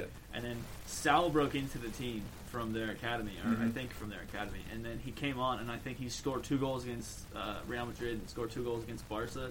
As? A, yeah, Mhm. when he first came on that first season, and then Yeah. they started playing the two of them as a double pivot, so Mhm. like, they could both go up. But um, yeah, I, I'm, I agree with you. He's a box to like, he's a box to box, but he, I think he has the, the ability to play as a CDM on his own if it comes down to desperate measures. But Yeah, I see what you um, mean. But again, like we were talking, there's not really that many CDMs in the in the, the entire world right now. That like Matic is really the the last sole CDM who is only a CDM, Yeah, they're growing out of fashion. which is Um, weird because everyone seems to be needing them right now. Well, I, I think what happens is because of the high demand in center backs, some center defensive mids might be swallowed back yeah, into the back yeah. line. Eric Um, Dier.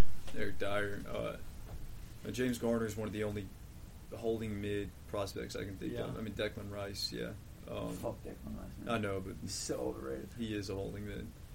Um, I'd say Ndidi's a true holding mid. Rodri for yeah, sure. Yeah, Rodri. Oh, I forgot about him. Um, Fabinho, no doubt. But even but even then, he started out as the fullback. Yeah, Fabinho, Mm-hmm. the tall guy for Liverpool. He played fullback for uh, Monaco in that season. Really, something he would he would play defensive mid and because it it, it was he's so slow though. yeah uh, it was either him and Bakayoko uh, Yeah. at defensive mid or he would play right back. But even all those players you still name though, they still all of them play in like a double pivot. Like Fabinho still gets up pretty like when Liverpool is fully fit. Fabinho still gets up pretty far. He never gets in front of the ball though. That's the di- that's the difference. You'll see McTominay get in front of the ball asking for a pass. Yeah, I mean, yeah, Uh, he did uh, that. He did that uh, last night, and he almost scored off it. But Yeah, but I mean that's goes to my point that Yeah, he's yeah, not a holding yeah, mid. Like holding mid stay behind the entire play. yeah, As they're like a, a first back Fred, line. Fred is a holding mid, but he's not a he's not a true C- CDM. Like you couldn't play him alone. No, he's he's a weird one for sure. Uh, he might be, he, he's definitely not as good as Pirlo, but he's that regista type player where like you just shelve through the line in the back. Yeah. you're not like you, you'll press a little bit, you'll but you sit in the hole. Like that's where I think he could thrive. But Fer- Fernandinho is also a really good CDM, but he's old now, so he's just playing. He's just kind of playing whenever. But yeah, Rodri. I don't think Rodri is also good enough to play um, a holding mid on his own. Cause De Bruyne is a whenever they play that the four two or the four three three or the four two three one whatever they play. Uh, the De Bruyne does come back a solid amount unless he's playing the ten. Then I think it's Gundogan who plays there, but um, I, I don't think Rodri is good at like he can play a holding mid, but I don't think he's good enough to be a sole holding mid. I think he has to have someone beside him as well. Rodri, Yeah, or at least close enough to him. oh, he had uh, he's had De Bruyne and uh, Bernardo in front of him the whole year.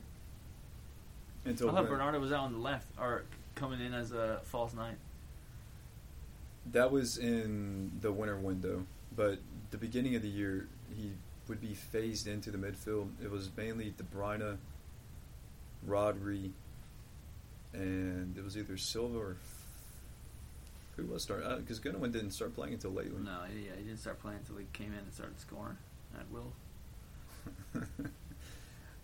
but uh, I, no, I, I- feel like Rodri is a, a decent one. So he's six three. And the thing is, when your passing supersedes your defensive capabilities, and you are defensively capable, you're a defensive mid. That's like Rodri So against, six three. against United, City played Rod- Rodri and Fernandinho in the midfield together, and then against Spurs, where they lost the Spurs two 0 they played.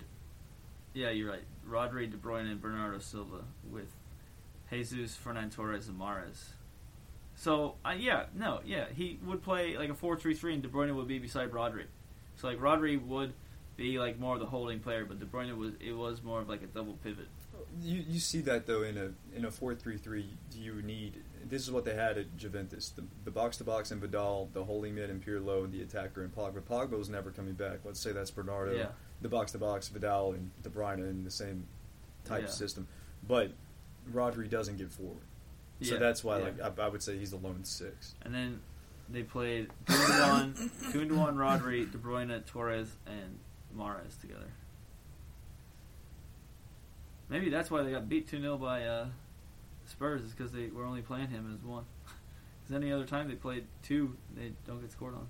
they didn't have Dias yet and Laporte was out Next one was uh, City, Liverpool, and they played Raheem Sterling, Gundogan, Rodri- Rodri, De Bruyne, and Torres. And they had Dias and Laporte as center backs. that was against Liverpool. against Liverpool, and it was one-one. But against who did I say? Spurs. Spurs they played the double pivot Yeah, Spurs. No, Spurs. They played just Rodri holding, and they played uh, De Bruyne up, and or they played Rodri, De Bruyne, and Bernardo in the midfield, and they lost two 0 and they had Dias and Laporte as center backs. So in the game that they had him as a sole holding midfielder, they lost. And then the next game, and then against Arsenal, they won one 0 They played a three back with Dias, Ake, and Kyle Walker, and then their midfield was Rodri, Cancelo, Foden, Mahrez, Bernardo Silva. So I guess that one he was definitely a holding. With with two wing backs and Kyle Walker playing center back was a weird one. he did that for England too Yeah. I know he's been doing that for England. So. and then the game that they lost to Leicester, let's see, where they lost five two. Kyle Walker's not that effective going forward. You kind of want him to be the track back guy if his pace is being utilized to go forward. Yeah, yeah, I agree. And then okay, so then against uh Leicester, right? They were down two goals. They they were down two 0 Took off Fernandinho, so they played uh, a back line of Kyle Walker, Nathan Ake, Benjamin Mendy, and Eric Garcia. That's a real, a really rough They were back line. struggling. Um, they had Laporte on the bench, and then they played Rodri, De Bruyne, Fernandinho, Mahrez, Phil Foden, and Sterling. Right? They took Fernandinho off in the 51st minute, down two 0 53rd minute, Vardy scores. 58th minute, he scores again, and then in the 88th minute, Tielemans got a got a penalty, and that's the that's the game that Vardy got three penalties. But so after they put Rodri as a sole, because they for Fernandinho came off, and Liam Delap came on. So when they played Rodri as a sole six, then I assume it was a sole six anyway. They got scored on three times, but that back line also doesn't help him.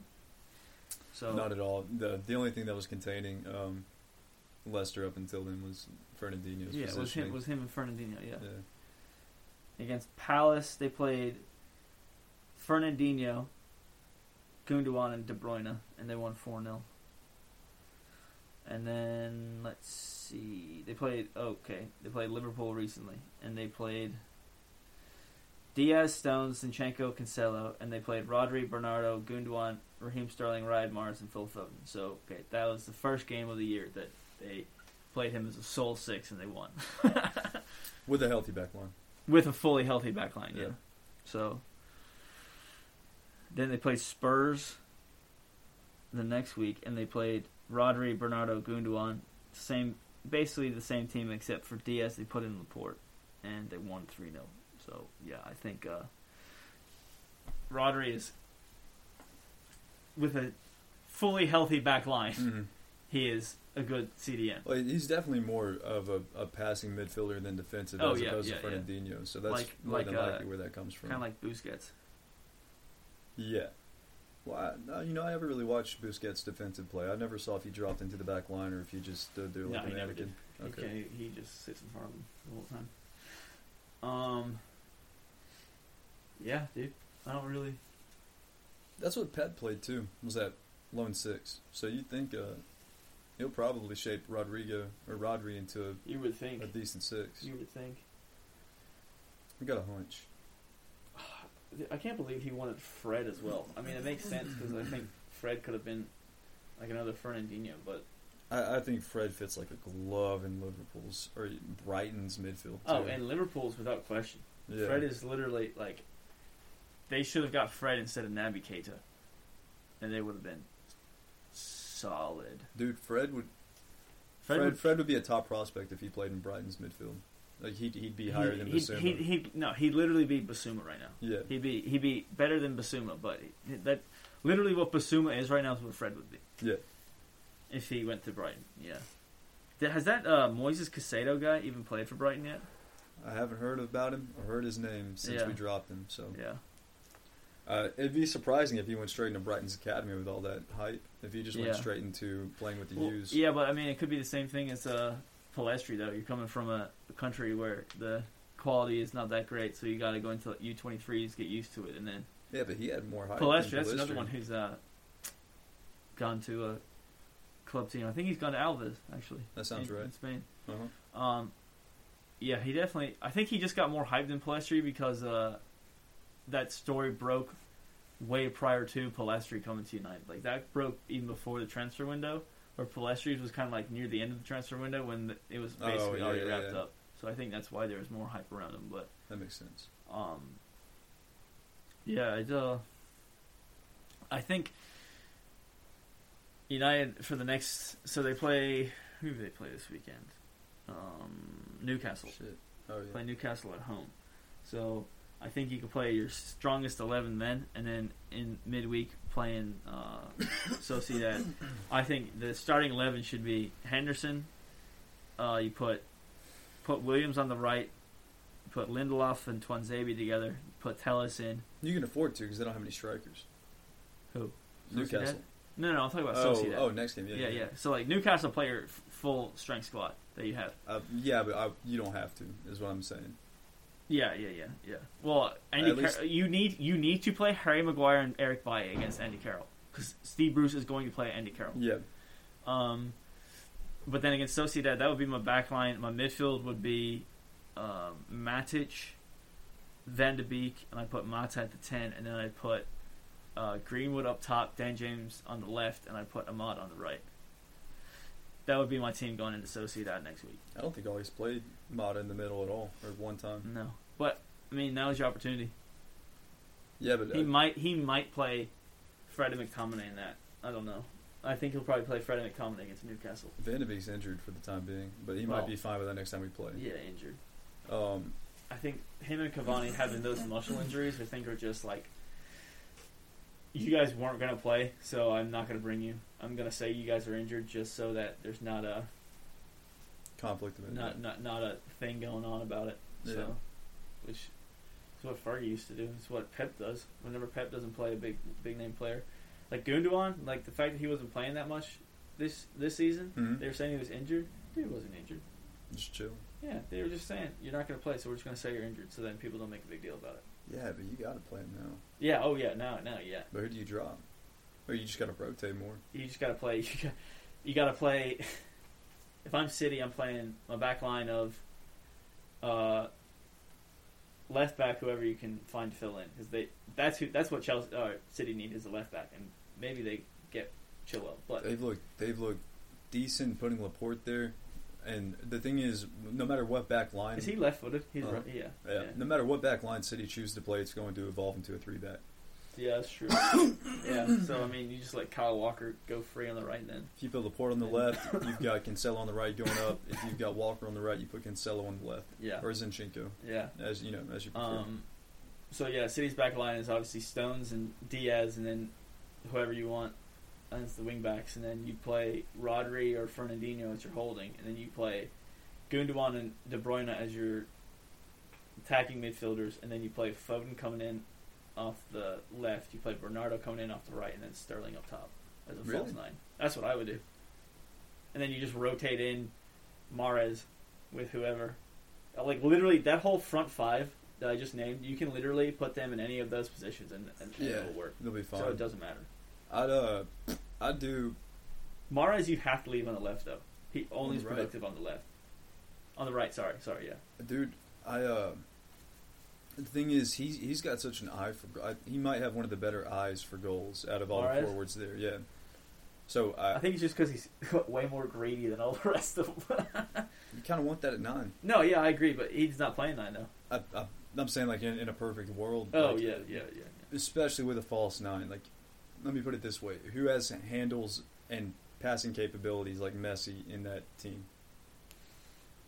I guess the closest is Mahrez, So yeah, so like and that's where I'm coming from. Like that's Yeah. why you would slot him there. But Foden has been relentless. He's been incredible at nine.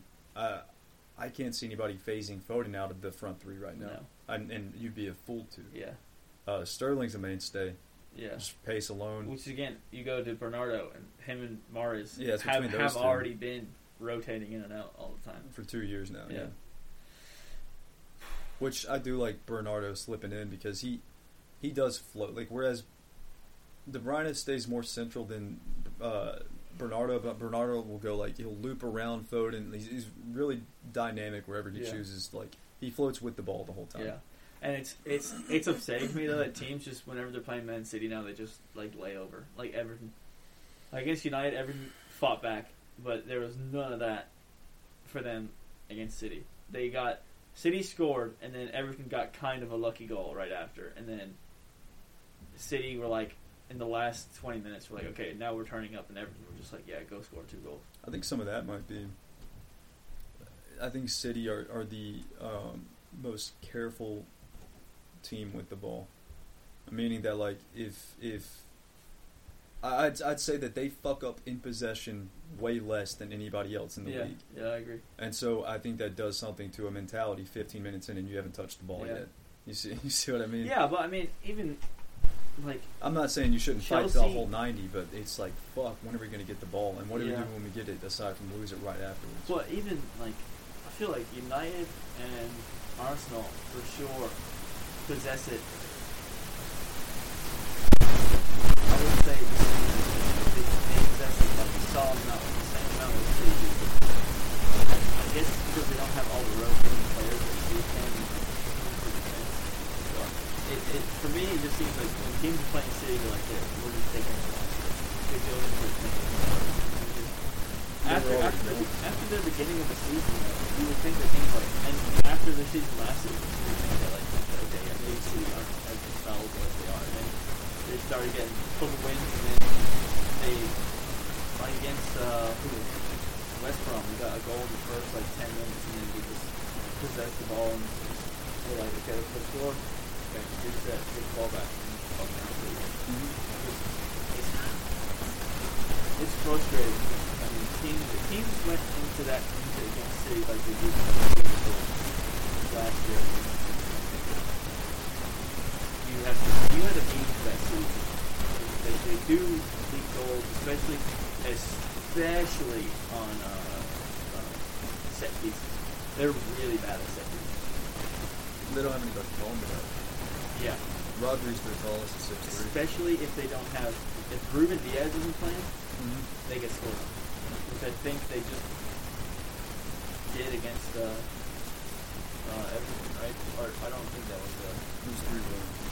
yeah, I don't think they ever scored a set piece. But City look awful on set pieces, defending set pieces.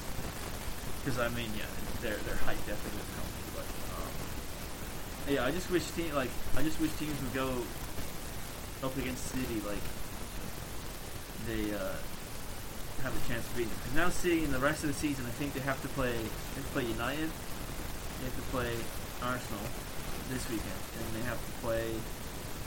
Um, Do they play Chelsea? Chelsea. again? Yeah. Uh, so Chelsea would be the team that could beat. I mean, we we could too, if we play if we play a five back, uh, or we get a draw. I was thinking about this earlier. You know how filthy our our five back would look right now, having uh, Shaw at the left center back and that playing that Brandon Yeah, I spot. know. Be decent. And you put Cavani up there with Rashford. Mm-hmm. I'd, I'd like to see a, a, a squad of our players or a, a, an eleven that can evolve how how like City can. Like they'll start out in the four back in the game and a five, play a three back halfway through. Yeah, but we don't have like City have those like Kyle Walker. I can't. I, I don't. I don't think that we necessarily have the full personnel to, to be able to do that. That's what I'm Some- saying, Some yeah. of our some of our players can only play certain positions. So like McTominay, I do think McTominay is probably like he is from the first time he's touched the pitch to now. He is the most improved player of any player in the league, in my opinion. in the league. In the league, yeah. I see. I, yeah, He's I- always been I solid. He's. He's always been yeah. solid. He's always had seven out of ten games. He's never had a really bad game. Right. And but his his gameplay is also developing. And like, I think in in the league of the people who have been playing the same amount of time in the Premier League as him and around the same age, I think he's definitely the most improved. Yeah. No, I definitely say Yeah. so. But the, the thing is, I wouldn't. You, you're saying improved. I, I've never seen him do bad. So like, Well, I, I, I, I- get, what you're saying. Yeah, but his, his game has right, like evolved. Yeah, has been Yeah. getting has been getting better. When he came in, he was he was he was brought in as like a crusher for um, Mourinho, right? Mourinho was like, "You're big and massive, so go out and kill everyone." Get your Right? On. Yeah. Yeah. and then when Ollie came in, Ollie was kind of like, "Okay, yeah, you're." He does have like a, a somewhat of a technical race to him. I mean, he's a decent. striker. Yeah, Yeah. He, like he, he he has good touch. So and his his shot, I think, is the best in the team. His shooting, not a shot. You see, like it, where the His, shots, his like his like where he picks. the shots he chooses to take. Well, yeah. I think I agree. Yeah, definitely that. But I think like his when he shoots, it's oh, they're a rockets. bullet. Yeah, they're rockets. and yeah. like, and but it's every time too. Like even if even if it's like he doesn't, he always connects with it. There's every so much single leverage, time. dude. Because he has such a lank ass leg. Yeah. He just puts the whole thing behind. Yeah. Yeah.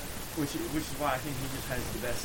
He definitely has the best. um Positional awareness. Yeah, Yeah. yeah. But like the goal against Arsenal, Yeah. that was do that nine out of ten times. I don't think he does that again. Maybe, maybe he doesn't because that shot was absurd. But it was like under his body, and it really he, he shouldn't have done it. Mhm. Uh, he shouldn't have hit it that well per se. And I don't. I think if you give it to Rashford, Martial, or even Cavani, I don't think they have that same shot it there. No. And then uh, against West Ham, I don't think anyone else in the field scores that other than Bruno, the in the FA Cup, where Rashford kind of like I don't know if Rashford meant to or he had a bad touch and just dropped from Tommy and he slotted in the front post. Oh, Bruno goes. That one was for me, you motherfucker. Is that the one? for- Yeah, yeah, I think Yeah, so. yeah, I think that was that one. Yeah. Yeah. Um, and then Leeds, I think just him. Bruce, Scotting like, yeah, but like he he only scored bangers. You know what I mean? Yeah, yeah, yeah. Yeah. So I hope he I hope he does develop into like this. I don't think it he'll never leave the club unless he thinks that he's a hindrance to the way that United are playing. He could never be. I think yeah, could he's never be. I think he he's got too much. People always say like he's passion merchants and stuff, but you kind of need that sometimes in a player to like give the rest of the team some sort of ball. If nobody, if nobody loves the club, you end up with Madrid. Yeah. Oh yeah. Yeah. Yeah. exactly. Yeah. The only person that loves the club there is Ramos, and he's been baiting them for money for the past three or four contracts. They're paying. Yeah. I The last person, the last person who truly loved Madrid this season. Wow. yeah. So hard. Mhm. Um, that used to be such a testament. You know, it's like Yeah, well, it was such a destination that they started buying all these people because they could, and then all these people were like, yeah, I, mean, I don't really like it here. And their fans are also the worst fans in the world. yeah, Like, Gareth Bale went there as the best player, and arguably that se- that first season he was there, and Ronaldo um, was injured that season. Mhm. Like that goal he scored in, uh, in, at the Camp in Copa Nou. del Rey, yeah. Yeah, like people were booing him like a couple of games after that because he wasn't having a good game. Like that's the mentality of those Real Madrid fans. And then the, the, it just kept got more and more, and then uh, Bale got to the point where he was like, I don't even want to like be here anymore, and I'm just here because I'm getting paid, and you guys are gonna pay me on the contract. And um, then But what if he's still fired? I, I think it. I, I, honestly, I would. Yeah, I don't. I think he's he's now for him. Football is a hobby, or football is a job. Golfing is a hobby. You know what I mean? Like when he he was at Spurs, football was like his whole thing. You know what I mean? Like Yeah. the way he was playing, he was the best player. That was a year that he that he should have won the Ballon d'Or. The only reason he didn't win it was because he was on top. That season for that that eight months, he was the best player in the world. Anytime you put him on the field, you were like, he's gonna score. Yeah, he I really had to can't- I fuck can't- off and I he was yeah. a monster. I can't remember. I can't remember uh, the seasons that Messi and Ronaldo had, but Gareth Bale was definitely top three players in the world at that moment. Uh, 2014, Neymar had just gotten to Barcelona, and Real Madrid won the Champions League. Okay, so yeah, maybe, maybe not, but Yeah. Bale was still the third best player in, in, in the world for sure. but now, Wait. Did Real Madrid win? in- They won in 14. when did that? Did Atletico? Atletico didn't win. They lost to Barcelona beat Juventus in 15. And then I, I think Madrid beat Atletico in the 14. Yeah, yeah, I think you're right. And then, I yeah. don't remember Barcelona winning that recently. Did they? The la- their last one was 15. They were in Barcelona. Who had it in 17 or 16? Um, Oh, Real Madrid. Real Madrid had three teams. Uh, and then 19 was Liverpool and then Bayern. so it went. Yeah, you're right. Barcelona did beat them. I don't remember that game. I don't think I watched it. That was the year before we got through. And then he came right after the final. So it went from 2010 on. It went Barcelona beat United, Chelsea beat Munich, Munich beat or yeah Munich beat Dortmund, Real Madrid beat Atletico, Barcelona beat Juve, Real Madrid won three in a row, Liverpool Liverpool against Tottenham, the most boring Champions League final ever, and then um, Munich beat PSG. I wanted Ajax to be in that final so fucking bad. I know, dude. And Spurs had to go on. That Ajax team could have could have beat that Liverpool side. Yeah, they. That, That City was a team would have great Ajax team, dude. I miss watching that team to be honest. I Yeah. watched that whole tournament. them. That's why I Um, fell in love with them. Dude, oh shit, I forgot. Arsenal got to a final. That was hell. One more. No, Who? Barcelona. Oh, the new bought Henry right after that too. and then Um, Henry didn't. Wait, you won 09. You got the Champions League in 09. Henry? Yeah, he won it with he won it with Barcelona against United. Okay. The like the year that United won it, so like Barcelona beat Arsenal. Then it was We lost to Barcelona twice. It, it was 9 and 11. 9, 11, and 12. 9 11 and 13. No. Wait. Oh, wait, yeah, it was. It was 9 11. Uh, we got to three finals and we lost two. Dude, if it wasn't for that Barcelona team, man, we would have. We, God, imagine if I went three Champions League. That, it was solely that Barcelona team, and it was only those three years of that Barcelona team that were that absurd and good. And we beat them going to that uh, that United Chelsea match in Moscow. And Chelsea had some fucking like crap team before that. Yeah, but that was Messi grew out his hair that summer, and then that's when he started Yeah. And then the year that um, Inter had Mourinho, they won. They they won a treble. That year, I can't, we lost to Bayern that year. I'm pretty sure. I think, I think that was the year we lost to Bayern. And then, if we had had, if we had had Van Persie two years prior when United played Barcelona, that season that United played Barcelona as well in, in the second final that we lost to them, that's the season that Van Persie got a red card for that. The referee blew the whistle, and as he blew the whistle, Van Persie took the shot and it went in, and he didn't hear the whistle. And the referee gave him the second yellow and got a red. And at that point, Arsenal were all over Barcelona. Do you remember that? Mm-hmm. Dude, look it up. It is absurd that the referee even considered giving him a fucking card for that. He was like this far offside. He touches the ball. The referee blows the whistle. He shoots it. The referee comes up, gives him the second yellow, and sends him off. The very start of the second half, too. You can't shoot after the whistle. If it's like five seconds after, I completely understand. But the fact that he blows the whistle and as he's in the motion of shooting as you're blowing the whistle, and you give him a yellow for that, Nah. yeah, it's It's, it was disgusting. No, I don't think Uh, that's the year that we, we had to play them. Arsenal could have been our saviors and out that. Um, yeah. That's uh, that's all I got for this week. Who do you think's gonna win? I think United will beat Newcastle. I think City are gonna walk over Arsenal. I think Villa and Leicester will end two one. I think West Ham will beat Spurs two 0 Liverpool will beat Everton. Um, Southampton and Chelsea. Chelsea will win 3 0. Burnley and West Brom. Burnley will win. Fulham and Sheffield. Fulham will win. Brighton Palace. I'm going to go with Brighton and Leeds. Southampton. Southampton. Southampton are quite. play Monday. Tuesday. Tuesday. All right, let's see. I got uh, We got Wolves next week. today. That sh- that should be a must win for Leeds. Uh, Southampton, Chelsea. Um, Chelsea win, but they can see.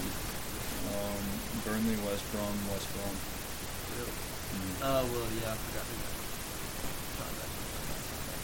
Big Sam. Big Sam. Uh, Liverpool, Everton, draw. Uh,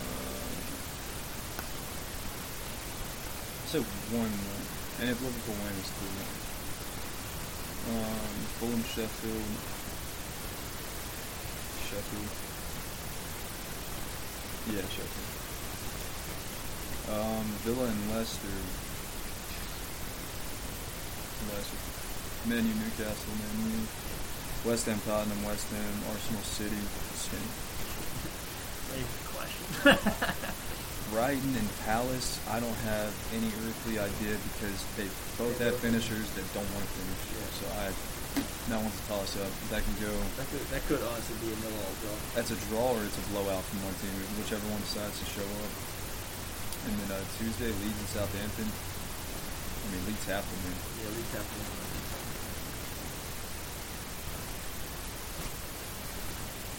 Leeds, Leeds and Southampton are they mid-table or lower? 13, Okay, I'm just making sure Leeds isn't in relegation. Yeah. Where's Villa? Leeds are pretty safe. Leeds get eight more points. Villa are eight. Nice, nice. Um, I'm glad Villa's a team that's going to stick around now. Uh, It got weird without them in the league for a long time.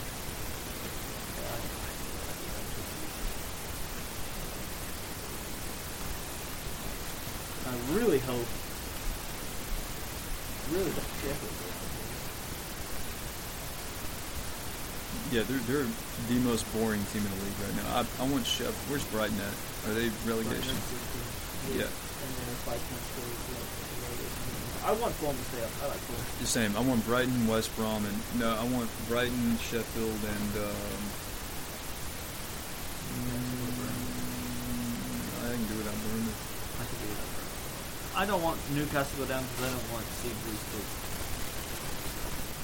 coach a relegation side again. I just like the thing is, uh, Villa and Newcastle have a history of being big clubs. Sheffield really doesn't. No. So- Sheffield, She- Sheffield were at like the only reason they're somewhat of a big name is because they were at the end English Premier League when it was like first one. And some reason that didn't. Same, same. Yeah, they've got a smaller stadium than most championship teams. They're, I mean, that's not a reason for them to be rele- you know, relegated, but uh, yeah, I, I'd rather just actual like, traditional Premier League teams being in the Or it's nice to have that, in the, like the likes of Newcastle and Villa. All right. When you drive a vehicle so reliable it's backed by a 10 year, 100,000 mile limited warranty, you stop thinking about what you can't do and start doing what you never thought possible. Visit your local Kia dealer today to see what you're capable of in a vehicle that inspires confidence around every corner. Kia, movement that inspires. Call 800 333 4KIA for details. Always drive safely. Limited inventory available. Warranties include 10 year 100,000 mile powertrain and 5 year 60,000 mile basic. Warranties are limited. See retailer for details.